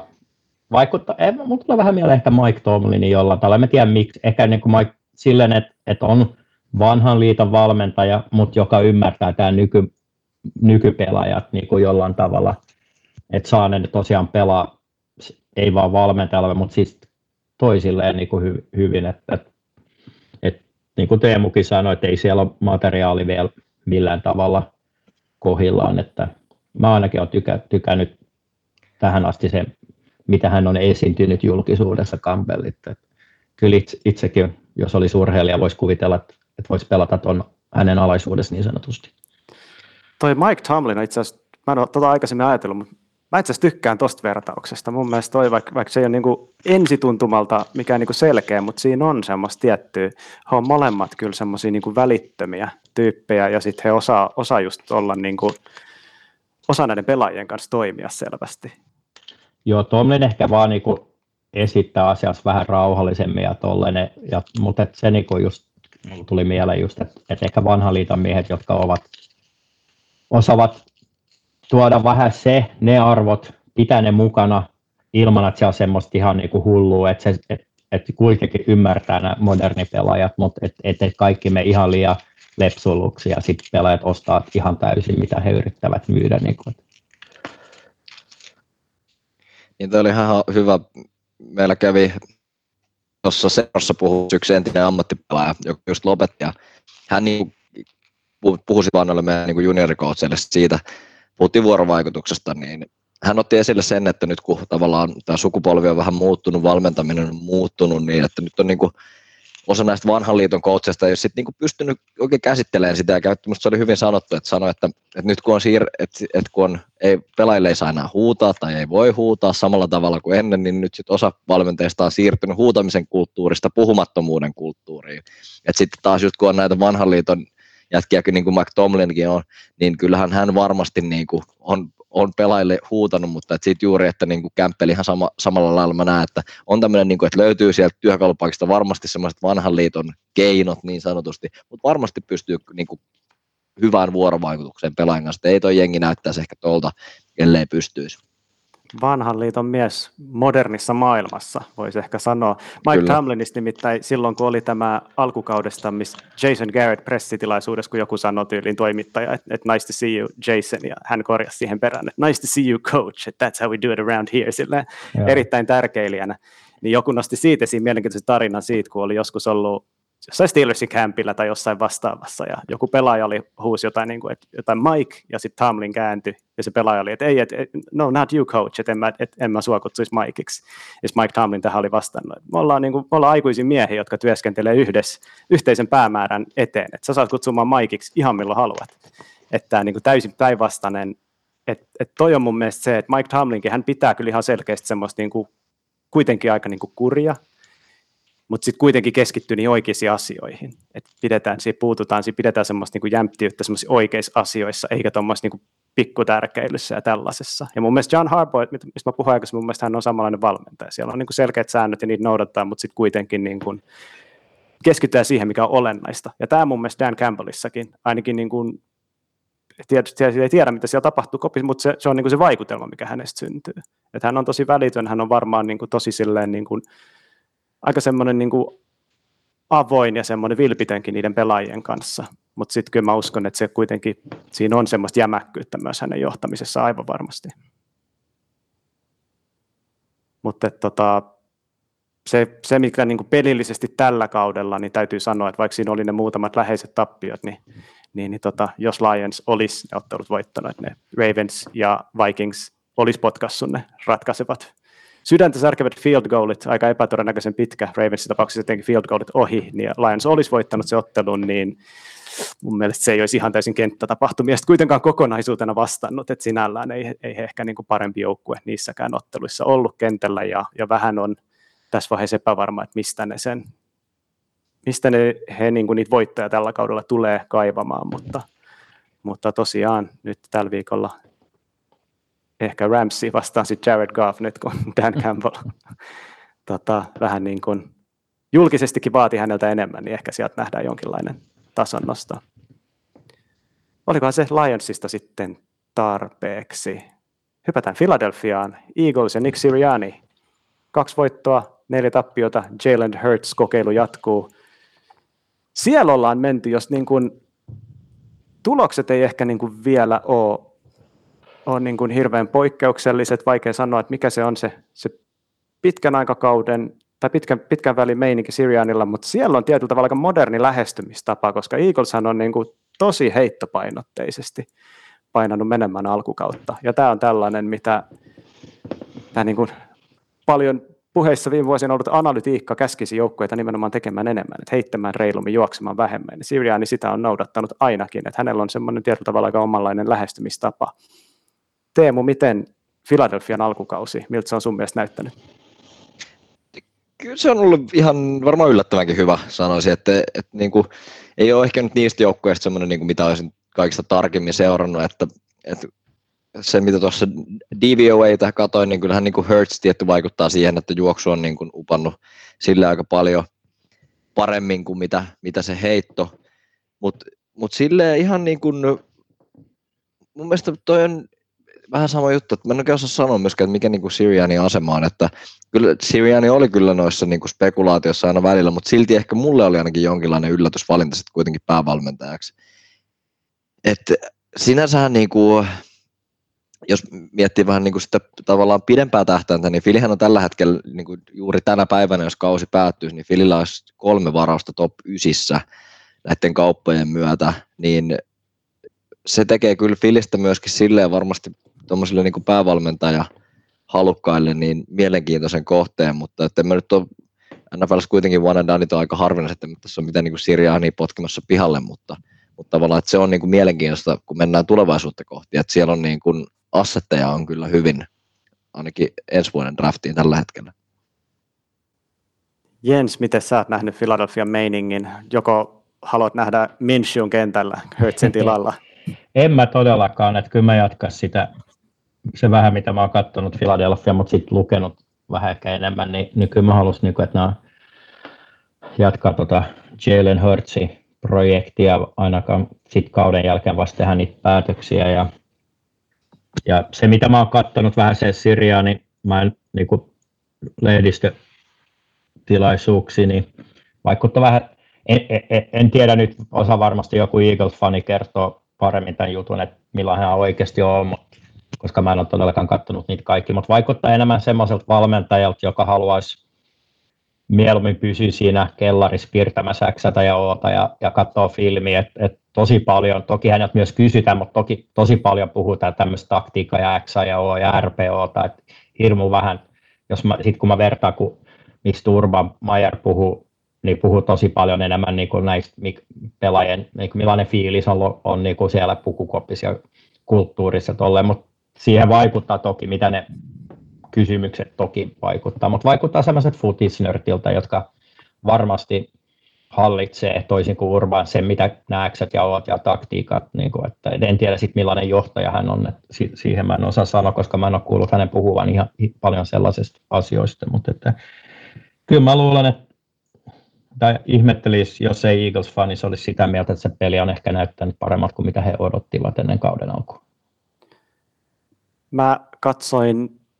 suurimman osan noista niin uusista valmentajista niin se pressin ennen kauden alkuun, se on aina mun mielestä mielenkiintoinen, kun usein on sellaisia tyyppejä just, jonka ei ole aikaisemmin kuullut hirveästi puhuvan, ja, ja kyllä he niin kuin monesti aika avoimesti siinä myös kertoo siitä omasta visiosta, ja sieltä ainakin rivien välistä on poimittavissa paljonkin,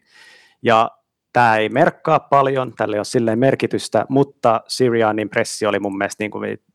vähiten vaikuttava niistä. Mä en ollut hirveän niin kuin myyty siitä. Mun mielestä muutenkin vähän vaikuttaa semmoiselta, että, että aika semmoista niin kuin ympäripyöreät jargonisia, tai siis se on niin kuin hyvin semmoista niin kuin koomistakin välillä. Et mun mielestä Sirian jossain vaiheessa, kun hän niin kuin jotain selostaa sitä, että miten, we're gonna attack everything, we're gonna attack this, we're gonna attack that, we're gonna attack rest. Mitä toi edes tarkoittaa? niin että tota, hyökätään levon, joo, mutta siis, mut joka tapauksessa, niin se mikä sitten taas niin kuin pelillisesti, se on se tärkeämpi kuitenkin, niin mikä mua hiukan siinä mietityttää on, että minkä takia kun Jalen Hurts, hän on, hän on kuitenkin pelirakentaja, millä on niin paljon yhtäläisyyksiä Lamar Jacksonin kanssa, niin tuntuu, että he ei ole niin poiminut ihan hirveästi sieltä Ravensin pelikirjasta kuitenkaan niitä juttuja, mitä toimii, vaan he niin nimenomaan yrittää Hurtsista tehdä tällaista dropback passeri, joka heittää todella paljon joka matsissa ja sitten jonkun verran juoksee itse, mutta siellä on kuitenkin Miles Sanders hyvä back, siellä on vahva linja ja se juoksupeli, olkoonkin, että se on niin kuin nykyään NFL on heittoliiga ja varmasti heittämällä voi niin kuin voi saavuttaa hyvää menestystä, mutta kyllä se mun mielestä se, jos niin kuin heittää aggressiivisesti ja, ja niin poispäin, niin sen pitäisi lähteä kuitenkin pelirakentajan kautta, ja mun mielestä Hertz ei vaan ole sellainen pelirakentaja. Niin, niin mitä mieltä siitä, onko te niin eri mieltä tästä asiasta, ja missä määrin, missä Seriani varmasti haluaa, niin kuin, anteeksi, haluaa omilla ehdoillaan, kun hän saa mahdollisuuden valmentaa, niin haluaa toimia niillä omilla ehdoillaan, mutta pitäisikö hänen mukauttaa enemmän sitä pelityyliä joukkueen silleen tavallaan siihen, siihen pelaajistoon ja niihin vahvuuksiin? No nopeasti vaan ehkä sanoa sen, että, että varmaan tämä kausi, kausi on kuitenkin Hertzille semmoinen pitkä työhaastattelu, että juuri viitaten noihin draft-pääomaan, mitä on olemassa, niin se antaa käytännössä Filille mahdollisuuden tehdä aika lailla niin kuin mitä vaan, että jos sieltä tulee Rodgersia tai no Watsonin tilanne nyt on auki, mutta että jos sieltä tulee trade-markkinoille jotain, mutta sitten myöskin jos, jos on draftissa tar- tai niin on tarpeen mennä ylöspäin, niin se mahdollistaa sen. Et Jens ehkä osaa tuosta peli, peliosiosta vastata paremmin siihen. Joo, mä en tosiaan ole niin paljon Eaglesin pelejä katsonut alusta loppuun, mutta se mihin, mitä vähän, mihin mä reagoin, kun mä katselin sen jotain näitä ottelun jälkeisiä pressejä, oli se, kun se puhui siitä niin just, että juoksusta ja RPOsta ja sitten hän sanoi, että joo, että, että, me, että sitten kun me niinku tilastoidaan ne itsellemme, niin ne on kaikki juoksukutsuja, niinhän ne kuuluu ollakin, mutta sehän myös, jos puolustus pakottaa sut joka kerta, kun sulla on juoksuheitto-optio heittämään, niin kyllä sun pitää silloin asialle niin kuin jotain tehdä, eikä vaan sanoa, että joo, joo, me kutsuttiin 50 juoksu, mutta puolustus teki, pakotti meitä heittämään. Että mä oon mä oon ymmärtänyt myös vähän, mitä mä oon seurannut, että et ei se niiden laita hyökkäjä tilas, äh, noi jengi ole kuitenkaan laadukkaita, ei ainakaan silleen laajalla rintamalla, ja nyt Örtsikin lähetettiin pois sieltä, että kyllä siinä pitäisi varmasti jo enemmän siirtyä sen juoksun, niin kuin ihan puhtaasti juoksun kautta, ja sit, siitä voi sitten vaikka jotain juoksuhämäyksiä heittää, että vaikka olisi kuinka modernia heittää, mutta kuten sä sanot, niin ei mun mielestä Jalen Hurts vielä on sillä tasolla, että sä voit pistää se peli hänen niin kuin harteille kokonaisuus noin paljon kuin he ehkä tekevät tällä hetkellä. Eikä siis tosiaan mäkään en, en sitä, niin kuin, että, että juosta pitäisi juoksemisen takia. Esimerkiksi viime matsi, minkä mä katsoin, se oli, se oli Tampa Bay Buccaneersia vastaan ja heitä vastaan ku, niin kuin kukaan ei pysty juoksemaan, että joukkue tietyllä tavalla fiksusti lähestyy niitä otteluita hyvin eri tavalla, mutta mut jotenkin näkisi vaan, että tuossa olisi niin kuin vähän erilaisia konsepteja, voisi tuohon hyökkäyksen ja sieltä tuottaisi paremmin tulosta, mutta totta kai mä ymmärrän sen, jos Siriani ei ole tällainen valmentaja ja tämä ei ole niin kuin hänen sitä pelikirjaa, niin tietysti hän haluaa käyttää ainutlaatuisen mahdollisuuden siihen niin kuin omille ehdoillaan toimimiseen. Niin. Niin, ja ei, ei, ei se juokseminenkin ole vaan silleen, että joo, no me annan nyt palloa tälle meidän kovalle backille, niin sitten me niin hoidetaan tämä peli, paitsi ehkä Tennessee on ehkä lähimpänä sitä, ja se on ainutkin jengi mun mielestä, että, mutta että on siinä kuitenkin ero, että lähestyt sä se peli juoksun kautta vai heiton kautta. että se on ehkä se, mitä mä yritän sanoa, niin kuin, että, että vaikka se juoksu ei aina tuottaisi niin paljon, niin se avaa sit varsinkin tuommoiselle vielä nuorelle QBlle ehkä sitä heittoa sit paremmin kanssa. Eaglesista mä en malta olla tähän, nämä on pelkkiä huhuja ja spekulaatioita, mitä mun niin, korviin on sattunut, kun mä eri, erinäisiä niin kuin, lähinnä noita USA-podeja kuunnellut, niin tosiaan ää, tosi vahvasti yhdistetty paikoin Deshaun Watsoniin. On vähän epämääräistä, että mistä ne huhut on lähtöisin. Onko se mahdollisesti Deshaun Watsonin agentilta, jolla on tietysti intressi pumpata tällaista, että hänen, hänen pelaajansa perässä mukaan oltaisiin tosi, tosi innokkaasti ympäri liikan, kun se tilanne kuitenkin on täysin auki vielä. Mutta sitten myös en tiedä yhtään taas, miten tämä pitää paikkansa, mutta oli aika paljon puhetta siitä myös, että Siriani ei missään nimessä olisi ollut Eaglesin, niin kuin, ei eka toinen, ei varmaan kolmaskaan valinta, vaan että sieltä on jouduttu kaivamaan aika syvältä sen takia, että valmentajat ei halua sinne, koska siellä on Howie Rosemanin vaaralta on niin suuri ensinnäkin, ja sitten toiseksi siellä niin kuin johtoon myöten siellä niin kuin puututaan siihen toimintaan. Se, siellä ei anneta niin kuin valmentajalle niin vapaita käsiä toimia, kun moni tämmöinen niin kuumempi nimi markkinoilla haluaisi, niin huhujen mukaan ainakin sen takia he joutuivat ikään kuin tyytymään Siriaaniin, mikä tietty pidemmällä aikavälillä ehkä ei niin kuin hänen asemassaan ihan hirveästi kerro, mutta, mutta joka tapauksessa nämä nyt on huhuja. Joo, mä olisin siihen vielä sanonut, että kyllä tämä on Eaglesille tämän kauden, jos nyt Siriani varmasti saa valmentaa tämä kausi loppuun asti, ja mä tiedän yhtään millainen sopimus hänellä on, että paljonko siinä ne jäisi hänelle velkaa, jos hän, ne antaisi hänelle kenkä, mutta kyllä se on aika tärkeä päätös, mitä heillä on edessä kauden jälkeen, kuten Teemo sanoi, heillä on visi kolme ekan rundin pikkiä, ja yksi niistä taitaa olla Miami, jolle, jolle ei tällä hetkellä mene kovin hyvin, niin, niin jos ne päättää pitää Siriani ja sitten sit ei silti tule menestystä, jos sä oot draftanut kolme y- pelaaja ykkösrundilla, niin kyllä siinä sitten tulee taas vuosi kaksi takapakki, että kyllä se olisi aika hy- vaikka se nyt näyttää ehkä paremmalta kuin mitä jengi odotti, niin kyllä se olisi sitten ensi vuonna nä- näytettävä jo paljon, vielä paljon paremmalta, ja silloin se valmentajan rooli on tärkeä, että, että siellä heillä, mun, heidän, mun mielestä Eaglesilla on kyllä aika tärkeä päätös edessä, että kuka on heidän päävalmentaja ensi vuonna, kun tulee niin paljon, pitäisi tulla todennäköisesti hyviä pelaajia siihen jengiin kuitenkin. Hmm. En sinällään epäile Sirianin asemaa, ei se missään nimessä niin, kuin niin huonolta näyttänyt toistaiseksi, mutta ihan vaan just kun tiedetään, että millaisen niin kuin millaisilla paukuilla he lähestyy draftia off seasonia muutenkin, niin jos siellä on joku iso nimi, kenet he haluaa, jonka he voisivat saada, niin kyllä Siriani pitää varmasti hyvät näytöt laittaa pöytään tämän kauden aikana. Sitten Atlantaan, Falcons ja Arthur Smith. Mä sanoin kauden ekan matsin jälkeen, sehän oli se, missä Eagles käveli Falconsin yli, ja samaan aikaan Titans ei saanut mitään aikaan Cardinalsia vastaan, niin mä siinä vaiheessa ehdotin, että Arthur Smith voitaisiin vaan lähettää takaisin Titansiin ja kaikki voittaisi siinä, mutta sen jälkeen Falcons on pikkuhiljaa parantanut peliään ja nyt he vietti väliviikon tässä, kaksi voittoa, kolme tappioon rekordi seuraavaksi Miami Dolphinsin kimppuun. Tämä on niin kuin alkanut pikkuhiljaa toimimaan ja, ja jos ei siellä nyt ole niin kuin Derek Henry enää käytettävissä, niin Arthur Smith on sitten myös niin kuin löytänyt uudenlaisen aseen, jonka ympärillä vähän niin kuin rakentaa tietyllä tavalla sitä hyökkäystä. Että siellä on vanha kunnon Cordell Patterson noussut aikamoiseen asemaan ja aikamoista kautta pelaa. Miten yleisesti ottaen Falcons ja Smithin alku, Teemu, millaisia on tämä niin kuin ensivaikutelmat olleet? No Patterson on ollut tällä hyökkäyksellä sitä, mitä Kyle Pittsin piti varmaan olla. Että sitä on käytetty ympäriinsä ja hyvällä menestyksellä. Pitsillä sitten taas pikkusen hiljaisempi, hiljaisempi vaikka varmasti niin ainakin viimeisen kymmenen vuoden siellä niin ylivoimaisesti hypätetyin Titan prospect, mutta kyllä sitten näköjään NFL on kuitenkin sitten niin miesten liiga, että vaikka kuinka hehkutettuna pelaajana tuut, niin kyllä se pienen hetken ottaa sopeutua. Mulle henkilökohtaisesti, mä en oikein tiedä mikä, miksi mä niin olen ajatellut, vuodesta toiseen on ajatellut varmaan sen Super Bowl-kauden. Kyllä Atlanta on niin ihan hyvä, täällä on ihan hyviä pelaajia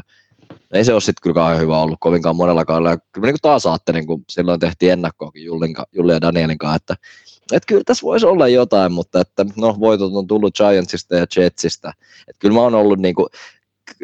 on ollut vähän pettynyt, mutta varmaan vähän syyttä, ei olisi ehkä kannattanut odottaa mitään, mutta että se, että ehkä Smith tuli niin kuin sillä maineella ihan tuosta viime vuoden klassista, se oli nyt se hyökkäyskuru, joka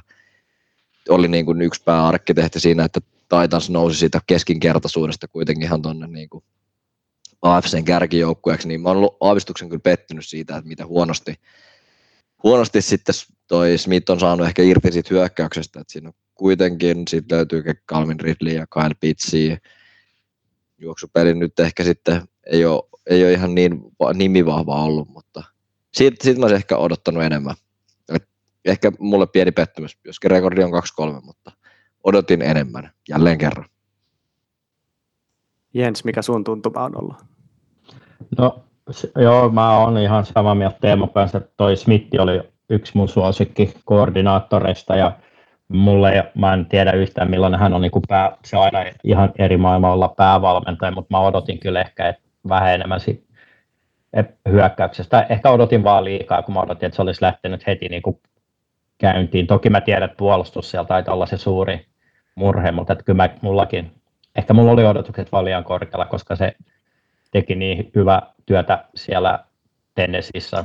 niiden pelaajan kanssa ja käytti niiden vahvuuksia. Ja,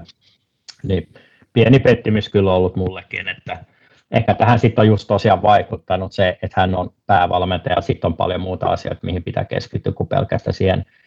hyökkäyksen rakentamiseen. Et siinä saa kyllä olla aika velhojätkä, että pystyy niitä molempia olla koordinaattori ja päävalmentaja ja sitten pyörittää se paletti niin, että se toimii. Mulle taas Falcon, sanotaan nyt, että kyllä se on vähintäänkin odotuksiin päässyt, ellei nyt, ei se välttämättä niitä ole ylittänyt, mutta kyllä se mulla on päässyt niihin odotuksiin, mitä mulla oli. Mä suhtauduin Smithiin ehkä kuitenkin jossain määrin skeptisesti. Se oli kuitenkin se hänen niin kuin setup siellä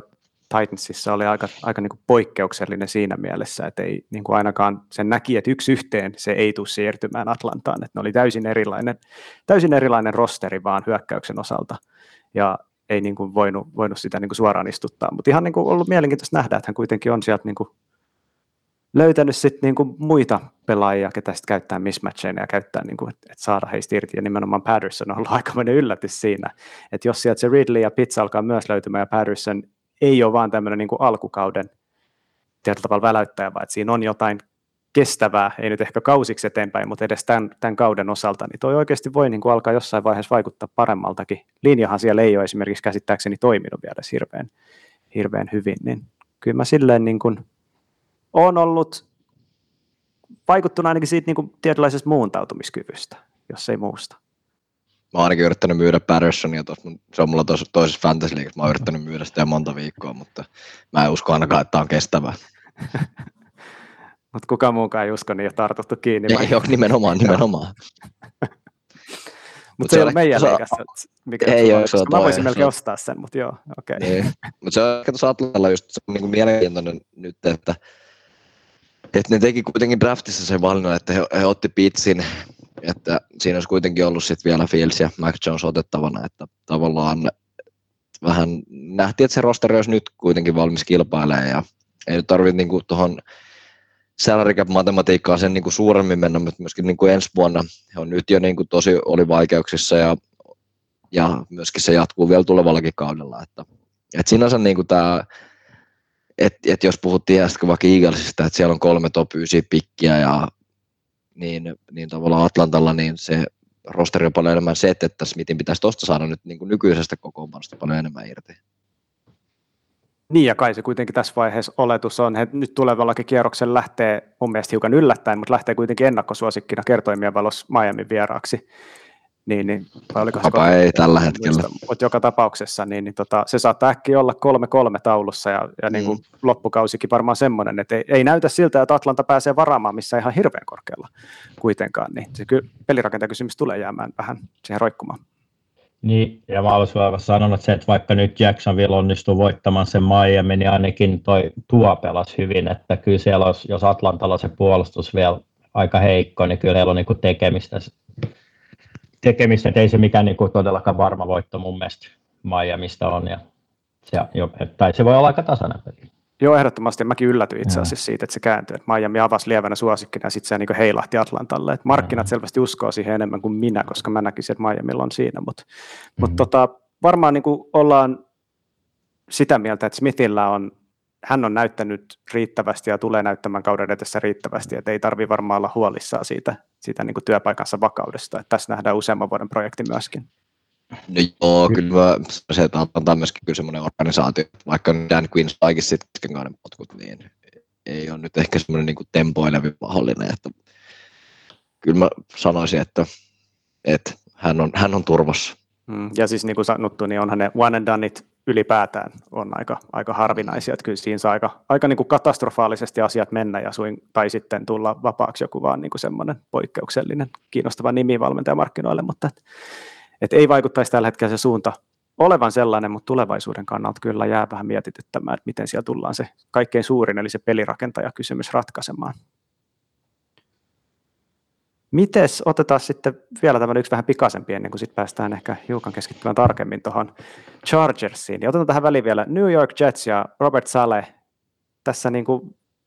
vähän tutuksi tullut, taitaa olla näistä uudista valmentajista niin kuin yleisin rekordi, yksi voitto, viisi tappio tässä vaiheessa, että ei hirveän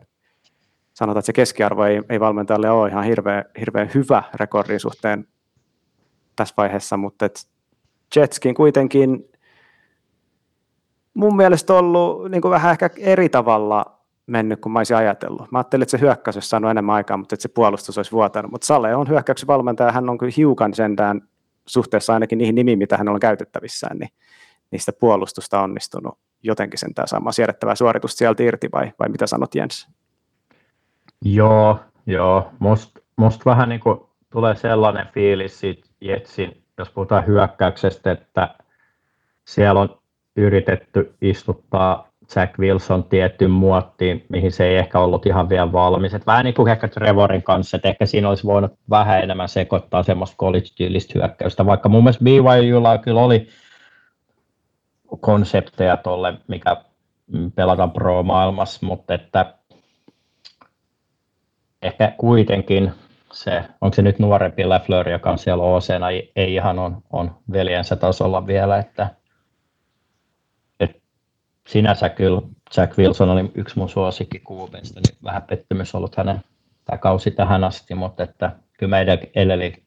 edelleen, edelleen jakson uskoa, että, että se oli hyvä pikki heiltä, että, että että toi tulevaisuudessa hän tulee olemaan ihan hyvä QB siinä liigassa. Et se mitä mä kattelin itse tässä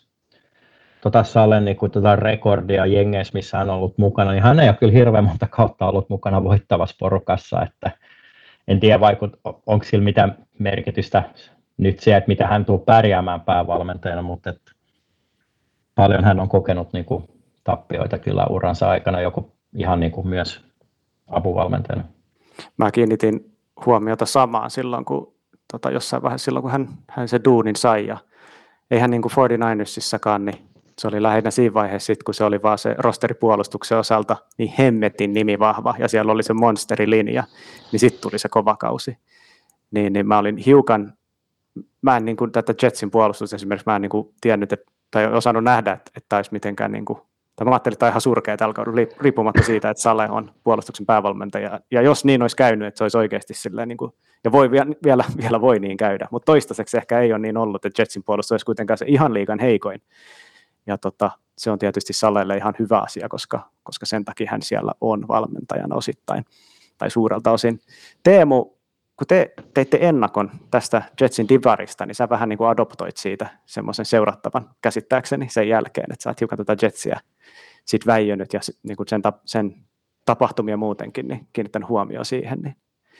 Joo, mitä, se, mitä ajatuksia alkakausi on herättänyt? Ja... Kyllä se, niin kuin, että Wilson sai kyllä semmoisen niin kuin, aika kovan niin kuin, tervetuliaiskuukauden NFL, että ihan niin kuin, historiallisen huonohan oli jossain vaiheessa se heidän hyökkäyksensä, että, mutta nyt se on näyttänyt vähän paremmalta, että kyllä, mutta tällä just niin kuin aloin sitten en oikein tiedä mistä syystä, mutta aloin niin seuraa, seuraa tuota Jetsiä vähän tarkemmin ja sitten paljon seurannut Atletikista heidän niin kuin biittiensä tekstejä, niin kyllä sitten tämän, tämän niin tota, Broncos 26-0 kolmos viikon jälkeen, niin kyllä synkät oli tunnelmat New Yorkissa jo, että paljon viime vuosina hävinnyt franchise ja sitten kun Wilson ei, ei saman tien ollutkaan ihan superstara ja kääntänyt sitä jengiä, niin aika synkät oli meiningit, että kyllä niin kuin varmasti tosi tärkeäseen paikkaan tuli sitten toi Titansi, Titansin voitto, Titansista voitto seuraavalla viikolla. Mutta kyllä siinä varmaan,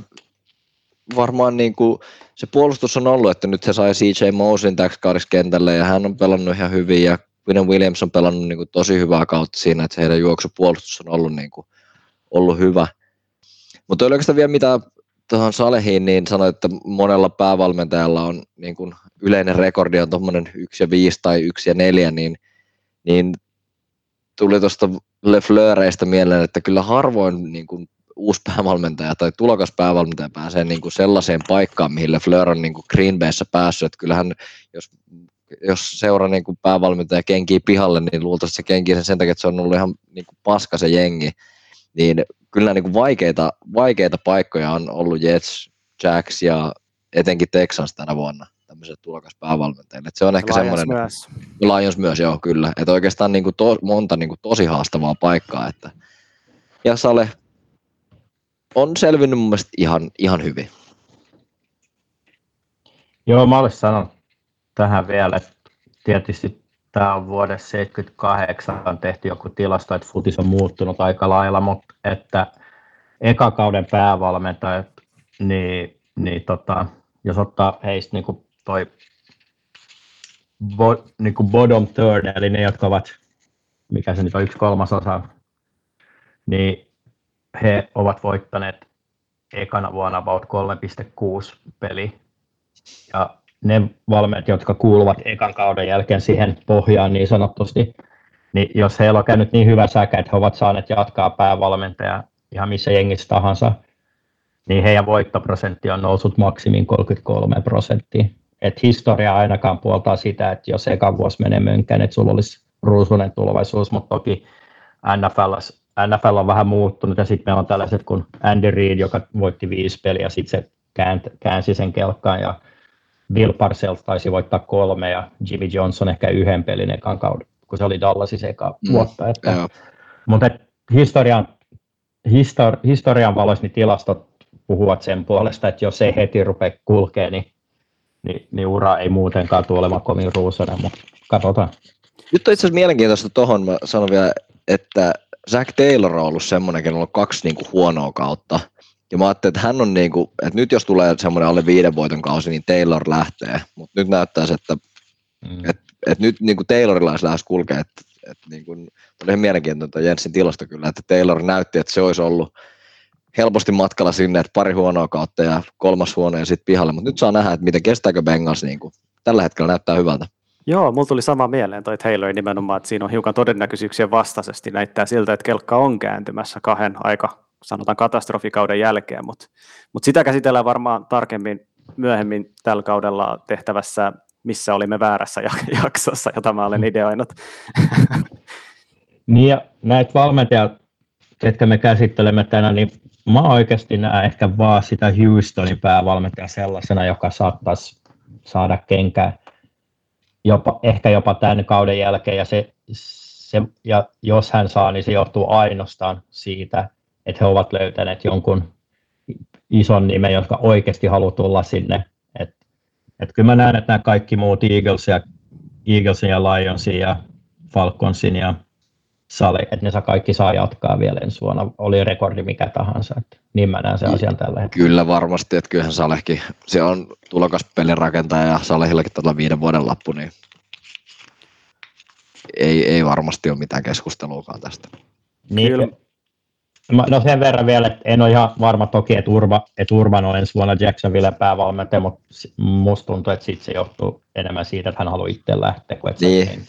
Jep. Niin siis nimenomaan tällä tarkennuksella, että Mairi saattaa irtisanoutua, mutta muissa, tai jollain muulla tämmöisellä, mutta muissa tapauksissa joo, kyllä mä oon samaa mieltä, että kyllä lähtökohtaisesti Kali on aina, jonka kohdalla se on niin kuin se iso kysymys sen ympärillä. Sirianin kohdalla mä ehkä jätän sen oven auki ihan sen takia, koska Eagles on kuitenkin aika tommonen go big or go home organisaatio, ja jos he saa jonkun, niin kuin, että he, he niin kuin vaan tekee isoja liikkeitä off-seasonilla muutenkin, heillä on hirveä määrä sitä draft capitaa käytettävänä, ja jos siellä sitten on joku tämmöinen iso nimi, joka haluaa sinne, joka valmis tulemaan sinne, ja he on samalla sivulla, niin mä niin kuin näen, että se voisi mennä, mennä sillä tavalla, että, sitten, niin kuin, että he ei halua välttämättä laittaa sitä tulevaisuutta noin kokemattoman päävalmentajan käsiin, ellei hän näytä tällä kaudella jotain erityistä, ja vaikka Eagles on ollut niin kuin ihan ok alkukaudesta, niin ei se nyt vielä ole niin kuin mikään hirveän erityinen myöskään ollut. Sen sijaan, vaikka tämä jakso nyt on on niin kuin puhumme näistä päävalmentajista, niin sen, sen sijaan voi olla aika paljon mielenkiintoisia tämmöisiä niin kuin koordinaattorihommi, varsinkin New York Jetsin hyökkäyksen koordinaattorit, kuinka, kuinka pitkä pinna heillä on sen LaFleurin kanssa, jos Zach Wilsonin kausi jatkuu tällä tavalla, että laitetaanko se sitten kaikki hänen piikkiin vai? Koska mä tosiaan, kuten sä sanot Daniel, niin Sale on puolustuksen coach ja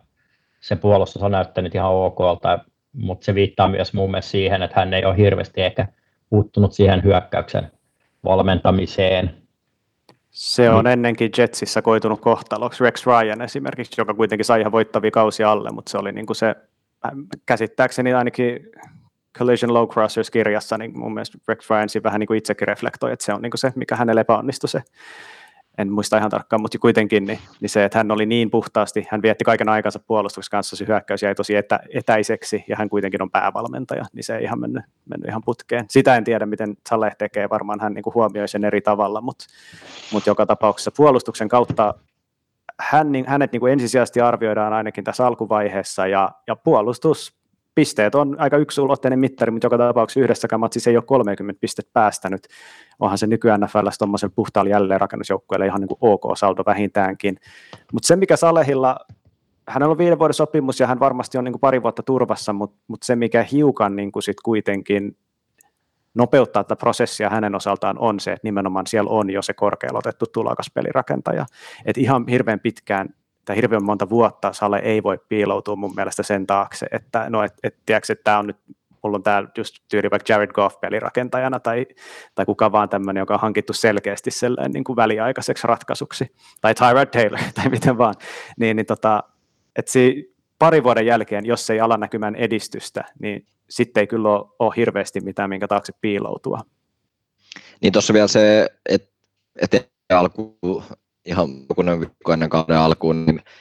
niin Jetsin QB, Greg Knapp joutui onnettomuutta ja autoa jo päälle käsittääkseni, kun oli pyörällä liikkeellä ja kuoli siihen, niin se on varmasti sellainen niin tekijä, mikä emotionaalisesti, mutta myöskin kentällä näkyy, että kokenut, tosi kokenut coachi olisi ollut varmasti iso apu Wilsonille, että LeFleur on kuitenkin aika vielä nuori ja kokematon coach siitäkin, niin,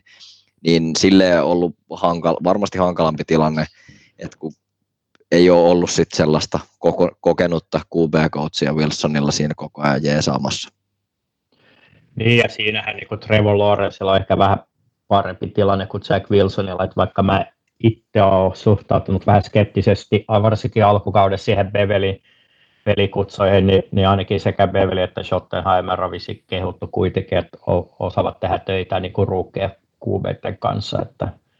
et, et Trevorilla siinä mielessä ehkä vähän parempi paikka olla tällä hetkellä ainakin. Me ollaan käsitelty nyt aika monta joukkuetta, jossa ei ole niin kuin alkukausi lähtenyt ihan hirveän hyvin sujumaan. Et, et jos on aikaisemmin niin kuin kaksi voittoa ollut se maksimina, niin hypätään nyt siihen niin kuin suureen onnistujaan ja myös tämmöiseen aikamoiseen median suos, uuteen suosikkiin, eli Los Angeles Chargers ja Brandon Staley, joka on aika rakettimaisesti noussut ihan sinne niin kuin liigan, voisi sanoa, niin kuin kuumimmaksi tietyllä tavalla päävalmentajaksi. Tässä on vähän niin kuin Sean McVayn puusta hän, hän tulee, yhden vuoden toki vietti vaan Ramsin koordinaattorina siellä McVayn alaisuudessa, mutta tässä mun mielestä tässä suhtautumisessa Staleyin on paljon sitä samaa, mikä Sean McVeissä silloin, kun hän Ramsissa oli eka kauttaan valmentajana. Chargers on myös, niin kuin, kun muistetaan, millainen joukkue se on ollut aikaisempina vuosina ja hävinnyt paljon sellaisia pelejä, mitä sen ei missään nimessä pitäisi hävitä, aina löytänyt niitä uusia tapoja hävitä, niin, niin hän on jotenkin saanut sen Chargersin näyttämään nyt ihan erilaiselta, pelaa tosi uskaliaasti, mennään paljon neljänsillä yrityksillä, luottaa omaan pelirakentajaansa – Teemu, oot,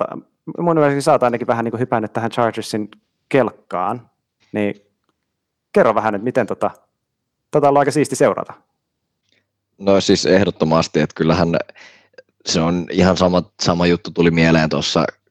silloin tuossa keväämällä, kun tuli nämä päävalmentaja palkkaukset, niin sitten vähän niin kuin tarkku tutkailija, en muista kuinka pitkältä aikaväliltä, mutta paljon, paljon jengit on nyt halunnut, varsinkin musta tuntuu, että niin kuin McWayne McVayn palkkauksen jälkeen niin jokainen seura vähän niin kuin haluaa löytää semmoisen niin oman ihmepoikansa sinne ja kyllä Staley menee tähän muottiin. Tai ainoa, mikä siitä puuttuu, että ei ole hyökkäyksen puolen valmentaja, mutta toki hänellä on niin kuin tausta pelirakentajana, mutta hän on just tämmöinen nuori, todella hyvä esiintyy ja just niin kuin varmasti tosi hyvä kommunikoimaan, hyvä vuorovaikuttaa pelaajien kanssa ja, just sitten, että hän myöskin niin kuin puhuu paljon siitä, että että on, on just puhunut siitä, että miten niin kuin hän, hän luottaa joukkueeseen. Hän on kyllä myöskin sitten teoillaan sen osoittanut ja hän on niin kuin ihan pirun siistejä tarinoita sitten, että, että Chargers juuri niin kuin sanoit, niin on hävinnyt paljon semmoisia pelejä, niin nyt ensinnäkin kaatuu divisiona, divisiona vihollinen Chiefs, joka on tällainen niin kuin maailman valta ollut siinä pitkän aikaa ja Mahomes ja sitten tulee nuori haastaja Herbert ja tästä on niin kuin semmoinen hyvä tarina pystyy luomaan, että Herbert Staley, Staley luottaa Herbertiin, mennään koko ajan neljänsillä yrityksillä ja sitten vielä tulee niin kuin voitto Chiefsistä, voitto Brownsista viitosviikolla, vähän niin kuin tällaisten tosi niin kuin rohkeiden ja oikeastaan sellaisten niin kuin perinteinen valmennus, ei, ei näitä niin kuin ole tehty. Että mennään niin kuin tosi pitkälläkin. Siinä Brownsiakin vastaan mentiin jotain neljä, se oli taas Chiefsia vastaan, mentiin neljä ja yhdeksän. Brownsia vastaan mentiin omalta puolikkaalta neljä ja muista nyt paljonko oli, mutta kuitenkin neljä ja pitkä. No, nyt sitten tultiin aika raakasti tonttiin Ravensia vastaan, että kyllähän sitten niin tietää, että ei se ole kestävää, mutta että tätä tulee olemaan niin kuin tosi mielenkiintoinen seurata, että koska näitä, näitäkin opetuksia varmasti tulee Staleylle ja Chargersille, että muuttaako hän sitten jotain, koska että se ensimmäisellä viikolla ennen, ennen tota Ravens-peliä niin oli, oliko seitsemän, kahdeksan, neljäsellä yrityksellä. Se ainoa epäonnistuminen oli, oli se fake punt, mikä tuli siinä Eaglesia vastaan. Että seitsemän oli onnistunut. Nyt sitten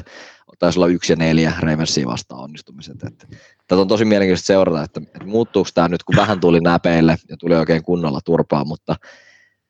hauska jengi, ehdottomasti Herbert, Justin Herbert, niin kyllä Miamiissa varmasti mietitään, että ellei nyt, niin kuin puhuitte, tuo pelasi nyt hyvin, mutta että tuo on näyttänyt kyllä tosi epävarmalta, että tässä on potentiaalia semmoiseen niin kuin 15 vuoden, 15 vuoden ranteiden sahaamiseen, että kun otettiin sitten tuo Herbert edellä, että Herbert näyttää kyllä superstaralta. Että tässä on semmoiset niin nopeat ajatukset. Mutta se on jännä, mä, Jens otetaan sulta kanssa kohta kommentit Chargersista, mutta se on jännä, että ei Herbert draftissa – se ei, niin kuin monet ei tykännyt siitä yhtään. Tosi monet semmoiset, jotka kuitenkin ymmärtää näistä, näistä asioista ja silleen, niin, niin tota, ei, ei nähnyt välttämättä edes niin kuin ykköskierroksen pikkinä häntä. Ja Dolphinsilla mun mielestä kuitenkin se valinta taidettiin aika tehdä niin kuin näiden pelaajien välillä. Ja kyllä se on, se on raakaa kyllä tosiaan sitten, vaikka mä edelleen tuon uskon, mutta Herbert on kyllä nyt jo niin kuin näyttänyt, näyttänyt niin kuin kaikille. ja mä luulen, että yllättänyt yllättänyt myös ne, jotka hänen uskoivat, että miten nopeasti hän on noussut sinne ihan, ihan niin kuin eliitti-asemaan NFLssä, ja kyllä toi vaan Chargersin tilanne tällä hetkellä on, on niin kuin aikamoinen tulevien vuosien näkökulmasta. Mutta Jens, miten sitten niin valmentajana, mitä, mitä ajatuksia herättää, kun sä katsot, että tulee nuori, nuori kolli tulee liikaa ja, ja tekee asioita niin kuin näin ennakkoluulottomasti, niin, niin, niin tota, millaisia, millaisia ajatuksia herättää? Mä aloitan ky- kysymyksellä ehkä kuulijoillekin, ehkä mä annan sen vastauksen tässä jaksossa vielä. Mitä yhteistä on John Grudenilla ja Brandon Staleylla? Haluatko Teemo ja Daniel yrittää vastata? Ei ainakaan parturi. Eikä, eikä, ei kai Gruden, tuliko Gruden saman ikäisenä päävalmentajaksi? Ei, mole, molemmat ovat pelanneet peliraketena Dayton, University of Daytonissa. Ah, okei. Okay. Okay. Mä muistan, niin. vaan, mä muistan siitä oli ne, kun tuli tämä, joka imitoi ihmisiä meni sinne, mikä oli Hard Knocksissa, niin Matt Frank, jota sen nimi oli, niin sehän silloin puhui siitä, että John Gruden, starting quarterback for University of Dayton, ja siellähän Staleykin on niin kuin pelannut, ja, ja tosiaan nuori, nuori valmentaja ei ole edes, mun mielestä on aloittanut, mitä mä kattelin, tuolla yliopistoskin valmentamisen, mulla olisiko joku 2005-2006, että johtaa vasta 15 vuotta valmentanut, ja NFLS tosiaan vuodesta 2017. Öö, se, mitä sä sanot, Daniel, että hän oli valmentanut Sean McVein alaisuudessa, niin, niin hän on myös valmentanut tuon Vic Fangion, tai Fangion alaisuudessa. Että hän on saanut nähdä, valmentaja siellä. Joo, että hän on nähnyt sekä puolustusta että hyökkäystä aika hyvien valmentajan alaisuudessa, vaikka toki vain yhden kauden, että, mutta että on aika nopeasti oppinut, oppinut niin kuin, tai im, saanut tietoja, ottanut oppinut he, näiltä herroilta sitten, että se mikä niinku, mistä mä tykkään Brandon Staleystä on just varma tämä johtamistyyli,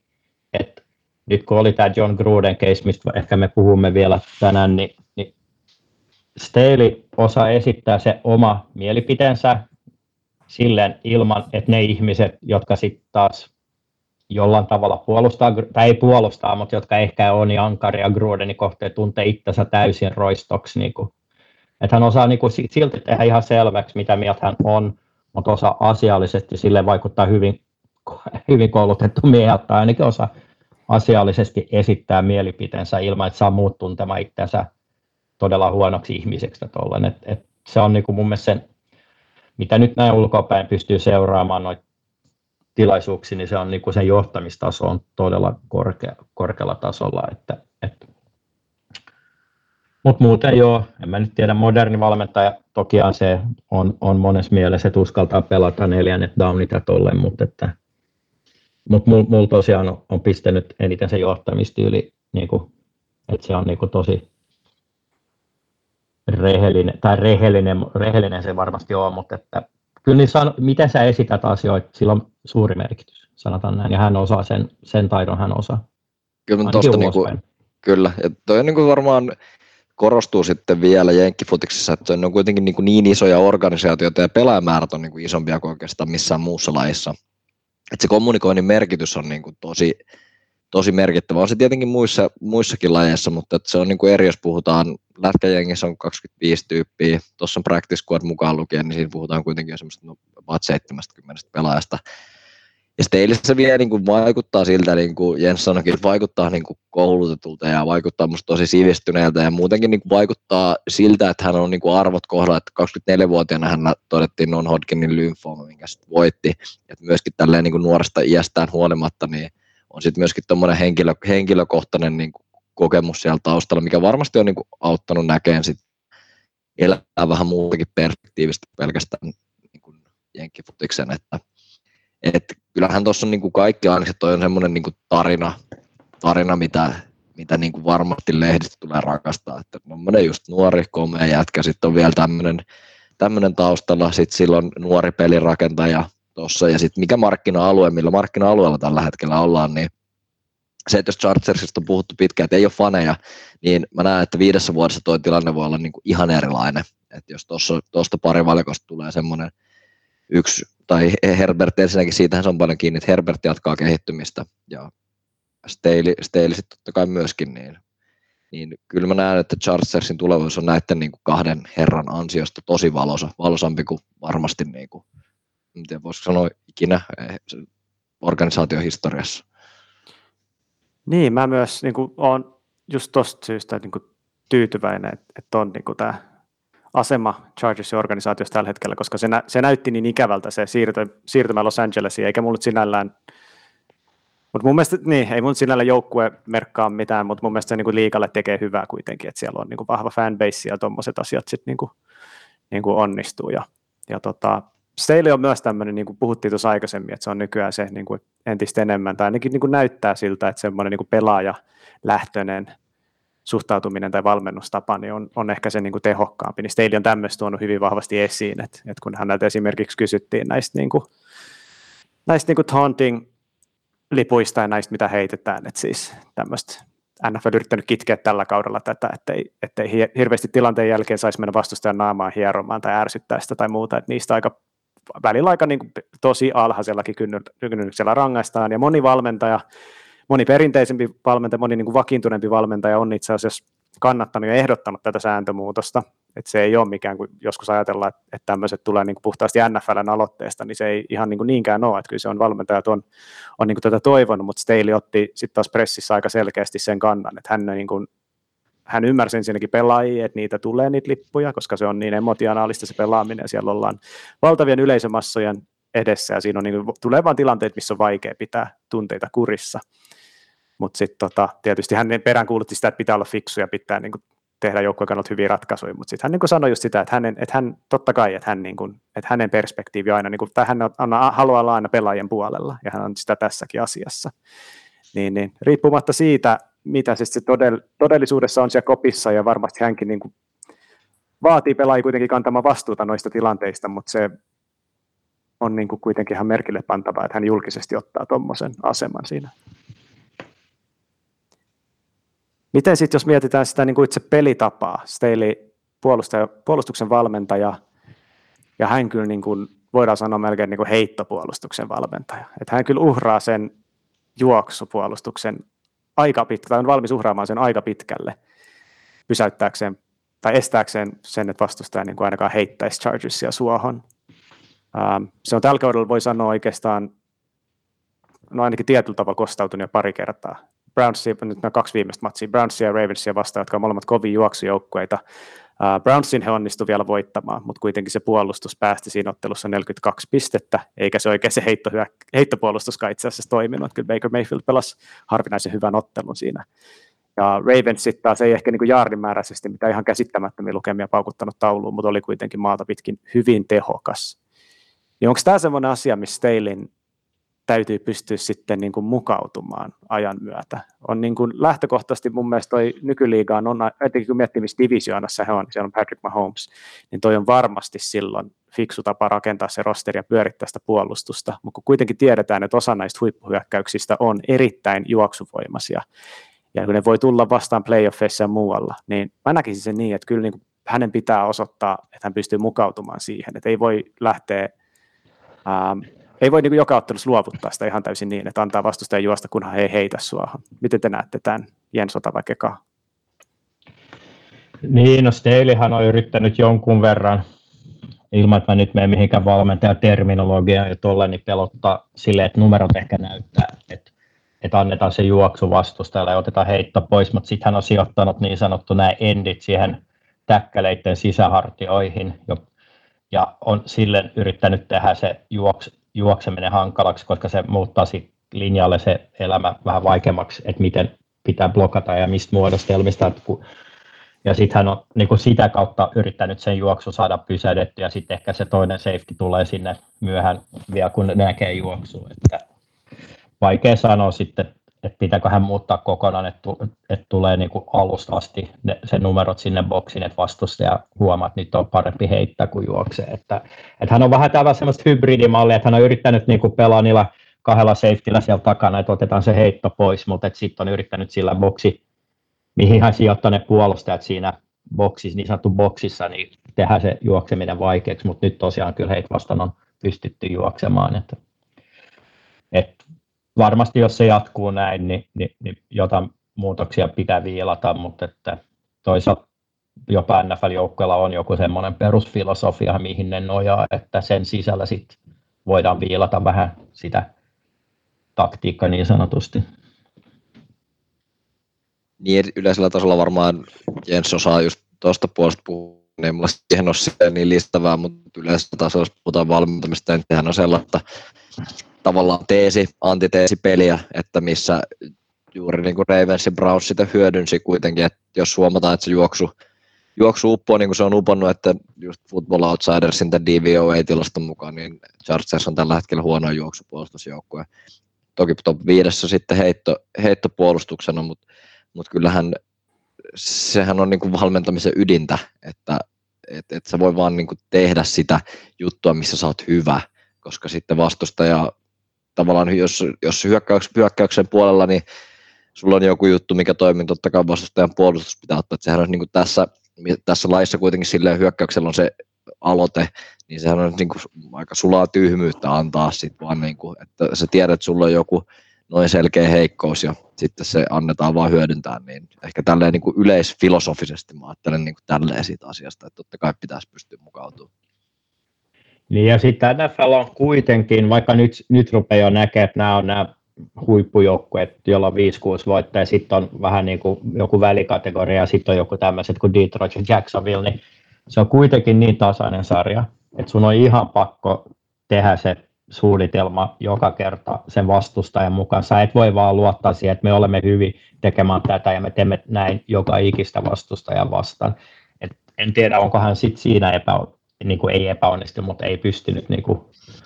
sitä suunnitelmaa tekemään, vaikka hän kyllä puhuu tosi todella paljon siitä, että kuinka hän joka viikko menee puolustus läpi, hyökkäys läpi erikoisjoukkuet, että tämä on meidän taktiikka, täällä me voitetaan heitä,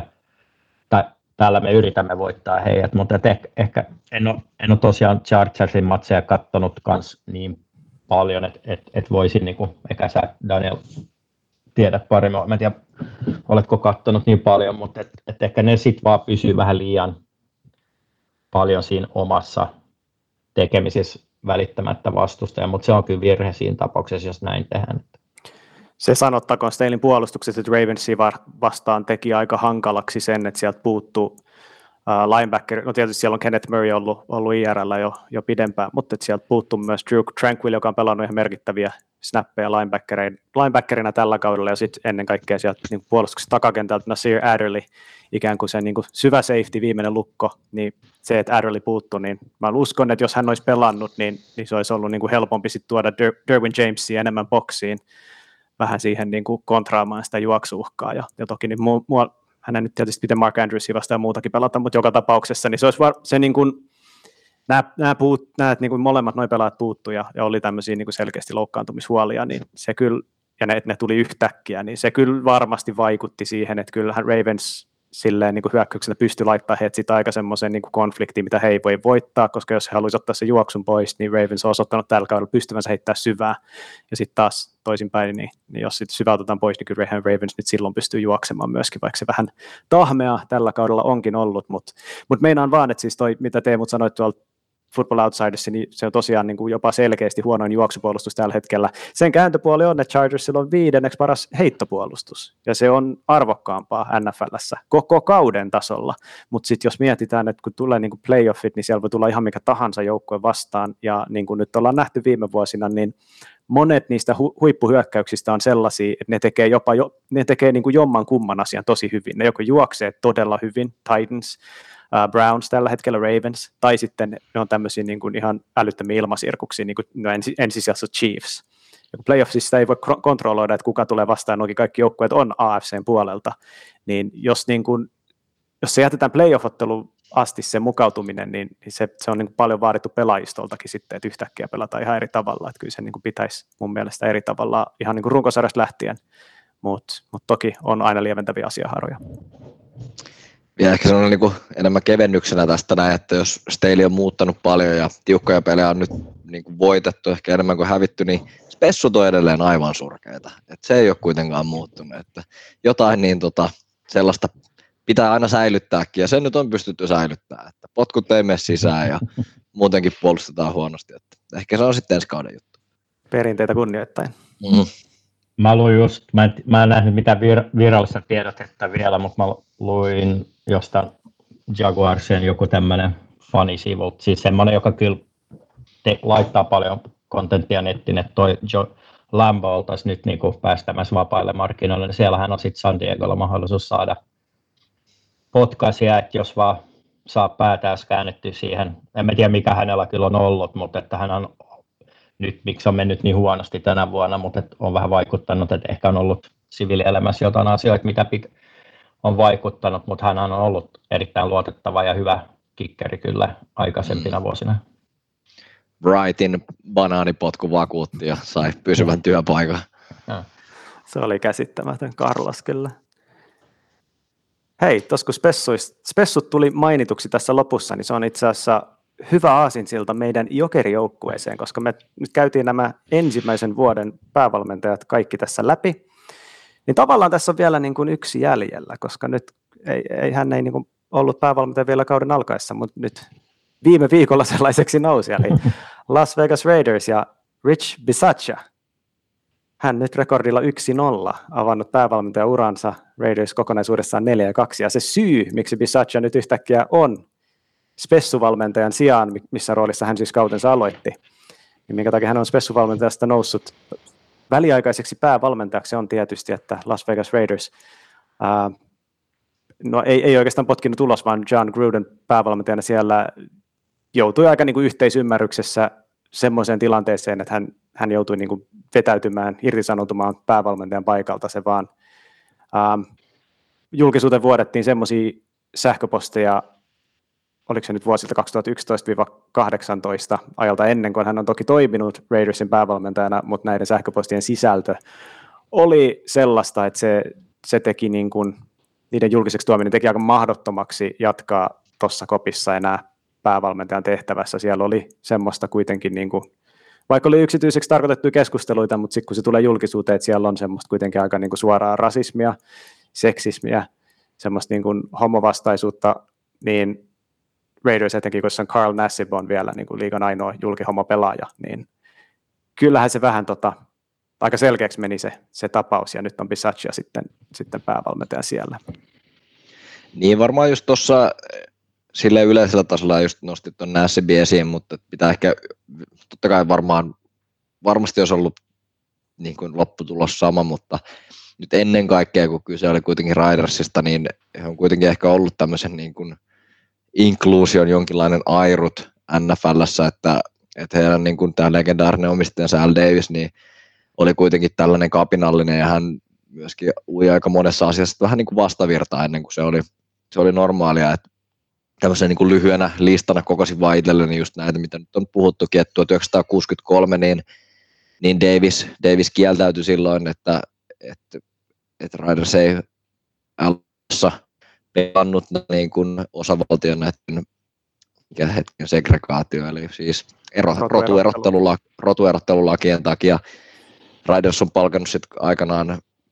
Art Shellin, joka oli ensimmäinen mustapäävalmentaja, Tom Flores oli toinen latinopäävalmentaja, sitten Amy Trask oli ensimmäinen nais, voisiko sanoa toimitusjohtaja NFLssä, ja sitten juuri tämä Carl Nassib, eli tavallaan Ridersin historiassa on paljon tämmöisiä, ja varsinkin silloin, kun vielä Oaklandissa oli, niin, niin heidän vähän ehkä tällainen imagoki oli, että Riders oli kaikille, niin sen takia tämä teki sitten tästä tapauksesta ehkä vielä selkeämmän, että ei Grudenilla ollut mitään mahdollisuuksia jatkaa. Tämä on kokonaisuudessa ollut aika semmoinen sotkunen saaka ja, ja tota, musta tuntuu, että tästä ei välttämättä niin kuin ikinä tule täyttä selvyyttä, että mitä tässä oikeastaan niin kuin tapahtui, ää, koska kuitenkin kyse oli vuodetuista sähköposteista, jotka ylipäätään ää, on niin kuin, ilmeisesti NFL on ne vuotanut, jollain tavalla jota, jonkun mutkan kautta ainakin, ja ne on päätynyt NFLn haltuun ja tarkasteltavaksi sen takia, että siellä on ollut Washington Football Team ihan niin kuin muista syistä heidän sisäinen kulttuuri ollut tutkinnan alla, ja, ja John Gruden sitten käynyt tämän tota, Washington Football Teamin sen aikaisen johtohahmon, mikä tämän Allenin etunimi nyt olikaan, mutta kuitenkin, niin Bruce. Bruce Allenin kanssa käynyt, ja siellä on muitakin ihmisiä ollut niissä sähköpostiketjuissa, ja siellä on ollut tällaista, mitä niin kuin aika, mitä, niin, ei, ei siis todellakaan mitään no, normaalia, mutta et kuitenkin selkeästi sellaista, että he on käynyt niin kuin yksityisesti sitä keskustelua, ja, ja tota, voihan se aika niin kuin, tietysti näyttää hyvin rumalta, kun se vuotaa, vaikka moni on sitten sen jälkeen, se on aika kaksijakoinen ollut se vastaanotto siinä, että osa sanoo, että he ei ole niin nähnyt ennen John Grudenista tämmöistä puolta, ja osa sitten taas on ehkä niin kuin voimakkaammin puhunut sen esiin, että sen, sen niin kuin sillä tavalla, että tämmöinen hän on ihmisenä, että ne merkit on ollut selkeämmin esillä. Ja täytyy sanoa, että itse en ainakaan niin kuin yllättynyt ole siitä, että John Grudenilta tulee tällaisia, se, tällaisia ajatuksia suljettujen ovien takana. Ähm, mahdoton tietysti arvioida, että miten tuommoiset niin irralliset viestit silleen edustaa hänen laajempaa ajattelua. Että kyllä mä uskon, että vaikka nyt ihan tuommoisista asioista ole kyse, niin kyllä mä ainakin itse voin sanoa, että jos mun niin julkisia viestejä aletaan katsomaan, niin kyllä se niin kuin hyvin erinäköistä on kuin se, mitä mä normaalisti puhun, eikä se aina varmasti edusta myöskään sitä, mitä, tota, mitä niin kuin ihan niin kuin vilpittömästi ajattelee, jos oikeasti niin kuin puhutaan, mutta että joka tapauksessa se, että riippumatta siitä, että miten niin kuin silleen, millä tavalla ne on sinne julkisuuteen päätyneet, niin sitten kun ne on siellä, niin ei niitä oikeastaan niin kuin voi olla huomioimattakaan. Niin, niin, niin. Tämä oli kyllä erikoinen episodi ja, ja se, että miksi se tapahtui kesken kauden kaiken lisäksi, niin oli myös vähän semmoinen mysteeri. Mutta Raiders kuitenkin on ainakin niin lähe, silleen niin kuin ensivaikutelmana toipunut tästä. He pystyivät voittamaan Denverin vieraan aika vaikuttavastikin ja, ja lähtee sitten rakentamaan kohti jonkinlaista playoff-taistelua loppukautta kohden kuitenkin 4-2 tässä vaiheessa ja ihan niin kuin hyvin mukaan siinä Divarin sisälläkin meiningissä. Miten tota, tämä Grudenin meininki, onko teillä jotain yleisesti jotain muita ajatuksia tähän? Tämä tietysti on käsitelty jo aika, aika kattavasti kaikissa medioissa, mutta mit, millaisia ajatuksia tämä on herättänyt niin kuin sen jälkeen, kun se on no. tapahtunut ja tänä aikana? No ihan sellainen asia, mikä, mihin tosiaan itse on ehkä vähän langennut tässä vuosien varrella myös, on se, että Grudenin rekordi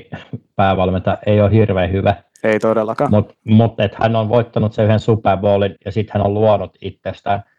persoonan. Ja mä en sano, että hän ei osaa fudista, mutta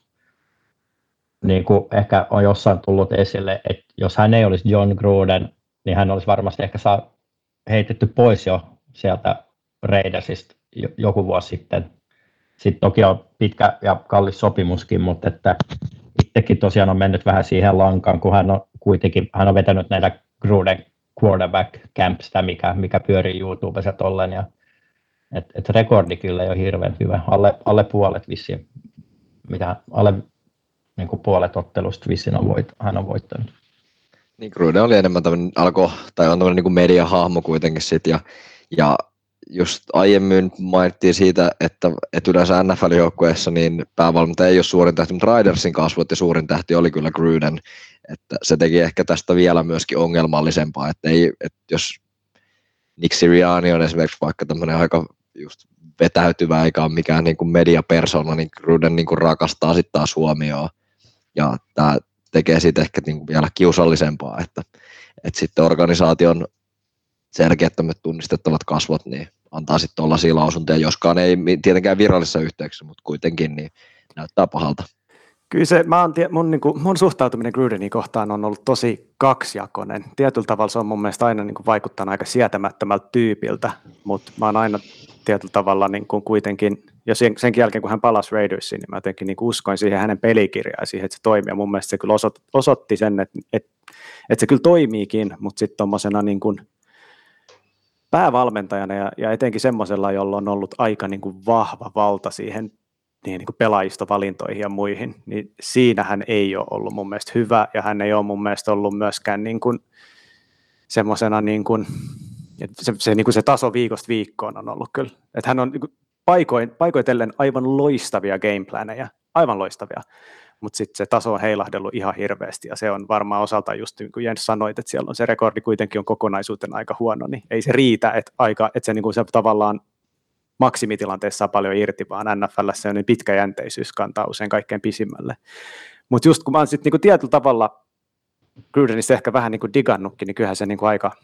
vaikka mä sanoin, että ei se ehkä niin kuin täysi yllätys ollut, mutta kyllä nyt silti, silti kuin aika ikävältä se niin kuin tuntuu, että sitten näkee, että, että totako se sitten niin kuin siellä tosiaan niin kuin yksityisesti, että kun, hän, kun muut ei kuuntele, niin tollaista, kun hän sitten niin friendiensä kanssa juttelee, mutta että et tosiaan varmasti oli niin kuin perusteltu. Ja hyvä, että hän niin kuin sit, hän tajusi jäädä siitä syrjään niinkin nopeasti, toki siinä ei hirveästi jäänyt mitä vaihtoehtoja, ja käsittääkseni hänelle aika iso siivu siitä jäljellä olevasta rahasta myöskin virtaa vielä tilille, että et tota, ei ole varmasti minkäänlaista syytä sääliä John Grudenia siitä, että mitä hänelle näiden kuitenkin omien sanojensa takia tapahtui. Niin ja sitten vaikka hän ei ole ehkä mitään lakeakaan rikkonut, että on sananvapaus ja, ja tota, ehkä hän on muuttanut mielipiteensä, kun nämähän on kuitenkin vanhoja sähköposteja ja ehkä hän on suuttuspäissä kirjoittanut, kun noihan sähköpostit kai liittyy siihen, kun oli tämä lockout tulosta jotain, niin, niin, niin et sä vaan voi kuitenkaan, ei ne nyt niin vanhoja ole, vaikka sä kuinka olisit nyt eri mieltä noista aiheista, niin sä et vaan voi mennä sinne pukukoppiin ja saada ne kaikki pelaajat taas luottamaan ja uskomaan suhun, niin kuin, että, että kyllä se oli niin kuin ainut, ainut oikea ratkaisu, että, että vaikka sä oot ollut syyt mitkä tahansa, että sä oot tuollaista kirjoittanut sille, silloin, että, ja vaikka sä oot nyt nykypäivänä olisi täysin eri mieltä noista jutusta, niin, niin, niin, se on vaan liian vaikea tilanne, koska ne pelaajat, sit, niillä on sit oma oikeus siitä olla, luot, että luottaako ne suhun vai ei. että et ihan liian, ei sen arvosta varmasti organisaatiollakaan yrittää korjata tilannetta enää millään tavalla. Niin kuitenkin semmoinen, puhutaan liikasta, missä suuri osa pelaajista on niin kuin mustia miehiä, niin sitten ne sähköpostit, mitä, mitä nyt mitä ja ne oli kuitenkin työsähköposteja. Niin, niin se, että puhutaan tämän DeMore Smithin, tämän ää, siis pelaajyhdistyksen puheenjohtaja, vai mikä nyt on titteli, niin hänen niin kuin huuliensa koosta, niin se on tällainen niin kuin vanhin mahdollinen rasistinen stereotypia, niin tosi vaikea olisi nähdä, että, että sit koppiin pystyisi menemään ja nauttia siellä niin kuin minkälaista arvovaltaa. Että kyllä se Urbanin tämmöinen light lap dance on aika pientä sitten ehkä tuohon verrattuna, että, että, että on sitten tuommoisia niin kuin homofobiaa, misogyniaa ja sitten ihan aika puhdasta rasismia. Ja se, mitä Grudenissa sitten, niin se vaikutelma, mikä täkään ei yllättänyt, niin mä kuuntelin Chris Sims, Jensin suosikki, ää, joka tosiaan, niin kuin, hänhän on Grudenia valmennettavanakin ollut ja, ja tuota, uh, joo, on. Tampas, muistaakseni. Tampa Bayssä. Niin, muistaakseni hän nimenomaan niin kuin viittasi omiin kokemuksiin siitä, että kun hän oli siellä, että, että kyllähän hän niin kuin näki ne ongelmat siinä, että, että miten kaksinaamainen Gruden osasi olla. Että hän saattoi ensin niin kuin ihan muiden pelaajien, jotain pelaajia, joka ei ollut siinä paikalla, niin siinä on tietyt pelaajat, hän puhuu niin kuin pahaa siitä jostain, jostain pelaajista, joka on jossain muualla, niin hän puhuu selän takana. Sitten hetken päästä se pelaaja tulee siihen, sitten Gruden silloin onkin silleen, että mikä meininki, että sä, sä teet hyvää hommaa silleen niin kuin hehkuttaa sitä niin eihän pelata tyhmiä, kyllähän ne niin kuin osaa, Chris Simski sanoi just, että kyllähän pelaat osaa niin kuin laskea yksi plus yksi, että hetkinen, että jos John Gruden puhuu tästä iästä niin kuin silloin, kun se ei ole paikalla tollasta, mitä se puhuu musta, kun mä en ole paikalla, mm-hmm. että eihän toikaan ole niin kuin missään nimessä hyvää, hyvää tota johtamista. Ja ihan sama siitä, että niin kuin sen niin kuin, se niin kuin moraali ja tämmöinen, sen, että mitä niin kuin puhutaan sulle, se vielä niin kuin asia sikseen, ja sekin on relevantti tässä, mutta ihan vaan niin kuin yleisesti ottaen niin tuommoinen kaksinaamaisuus, niin ei nyt sinällään, ei nyt ehkä ihan hirveästi yllätä, ettei se hänen niin päävalmentajaura ole kuitenkaan ollut se kaikkein menestyksekkäin lukunottamatta sitä yhtä Super Bowlia, joka kuitenkin tuli aika toisella aikakaudella. Ja, ja jos tämmöiset, sanotaan, että silloin kun John Gruden oli Tampan valmentajana, niin jos tämmöistä asiat olisi silloin vuotanut, niin todennäköisesti niistä olisi vielä jollain tavalla niin kuin se homma olisi jollain tavalla siitä hiljennetty ja olisi jatkettu eteenpäin business as mm. usual, mutta maailma on muuttunut ja enää se ei ole vaihtoehto sitten kuitenkaan. Miten tota, Raiders on ihan tähän loppuun vaan kuitenkin tarkoitus olisi käsitellä ehkä enemmän, enemmän loppuun joukkuetta, kun Gruden ja voidaan hänet tässä vaiheessa unohtaa, niin Raiders varmaan tulevien kausien kannalta on aika houkutteleva työpaikka hieno uusi stadion. No kyllä mä niin, joo, joo, kyllä mä niin sanoisin, että uusi stadion ja kyllä mä, mä ainakin jaksan uskoa siihen Derek Carriin vielä joitain vuosia. Että, ja jos uusi coach ei jaksa, jaksa uskoa Derek Carriin, niin Kaarista pääsee tämän kauden jälkeen ilman deadcappia eroon. Niin, ja todennäköisesti saa ehkä jotain saattaa saada treidissäkin, se on aika, mm, aika hyvä soppari, mikä jos hän sen kanssa suostuu vielä pelaamaan vaan, niin, niin, niin tota, ja muutenkin se cap-tilanne siellä on aika, aika hyvä mun mielestä, että siellä on varaa, varaa sitä tilaa tehdä lisääkin sen lisäksi, mitä sitä on jo, joten jää mielenkiintoista odottamaan. Kyllä toi taas, jos, jos niin kuin mietitään, tässä oli tämän jakson teemana on ollut tämän kauden uudet päävalmentajat, mutta ihan jos katsotaan katsaus ensi kauteen, niin siellä on potentiaalisia. Kellen Moore nyt ehkä tämän hetken yhtenä isona hypenimenä, mutta onhan siellä niin kuin pitkä lista taas tämmöisiä niin. nousevia. Joe Brady. Joe Brady, joo. Vähän pari viime viikkoa. Niin voi on nyt taas huono, mutta kol- kolmesta tollassa näin hyvältä. Joo, ehkä sitten kun saamme McCaffreyin taas takaisin sinne, niin alkaa homma toimimaan, mutta et, et tota, onhan siellä näitä ja, ja näiden vanhojen ehdokkaiden, Brian DeBallin ja, ja no. ehkä Wink Martindale ja kyllä sitä Greg Romanikin Ravensista on usein nostettu ja tietysti Eric Bieniemi ja kyllä se on niin kuin pitkä lista ja varmasti näistä nimistä useampi tulee saamaan sen mahdollisuutensa. Hyvät herrat, onko meillä loppuun mitään viimeisiä ajatuksia? No, se mä sanon vaan sen, että mä oon kyllä menettänyt uskon, että mä en tiedä kuinka monta kymmentä kertaa Bienemiin pitää käydä haastattelussa, että se saa paikan. Mä luulen, että siitä ei kyllä ikinä tule päävalmentaja. Että se voisi mennä Jyystä, niin se voisi suostua.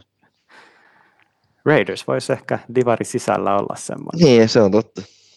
Se on kyllä mielenkiintoista, että jossain mediassa kirjoitetaan niin kuin, että, että hänen haastattelut menevät vähän penkin alle, mutta sitten joku Patrick Mahomes kehu hänet aika sen verran paljon, että tuskin Mahomeskaan kehus noin paljon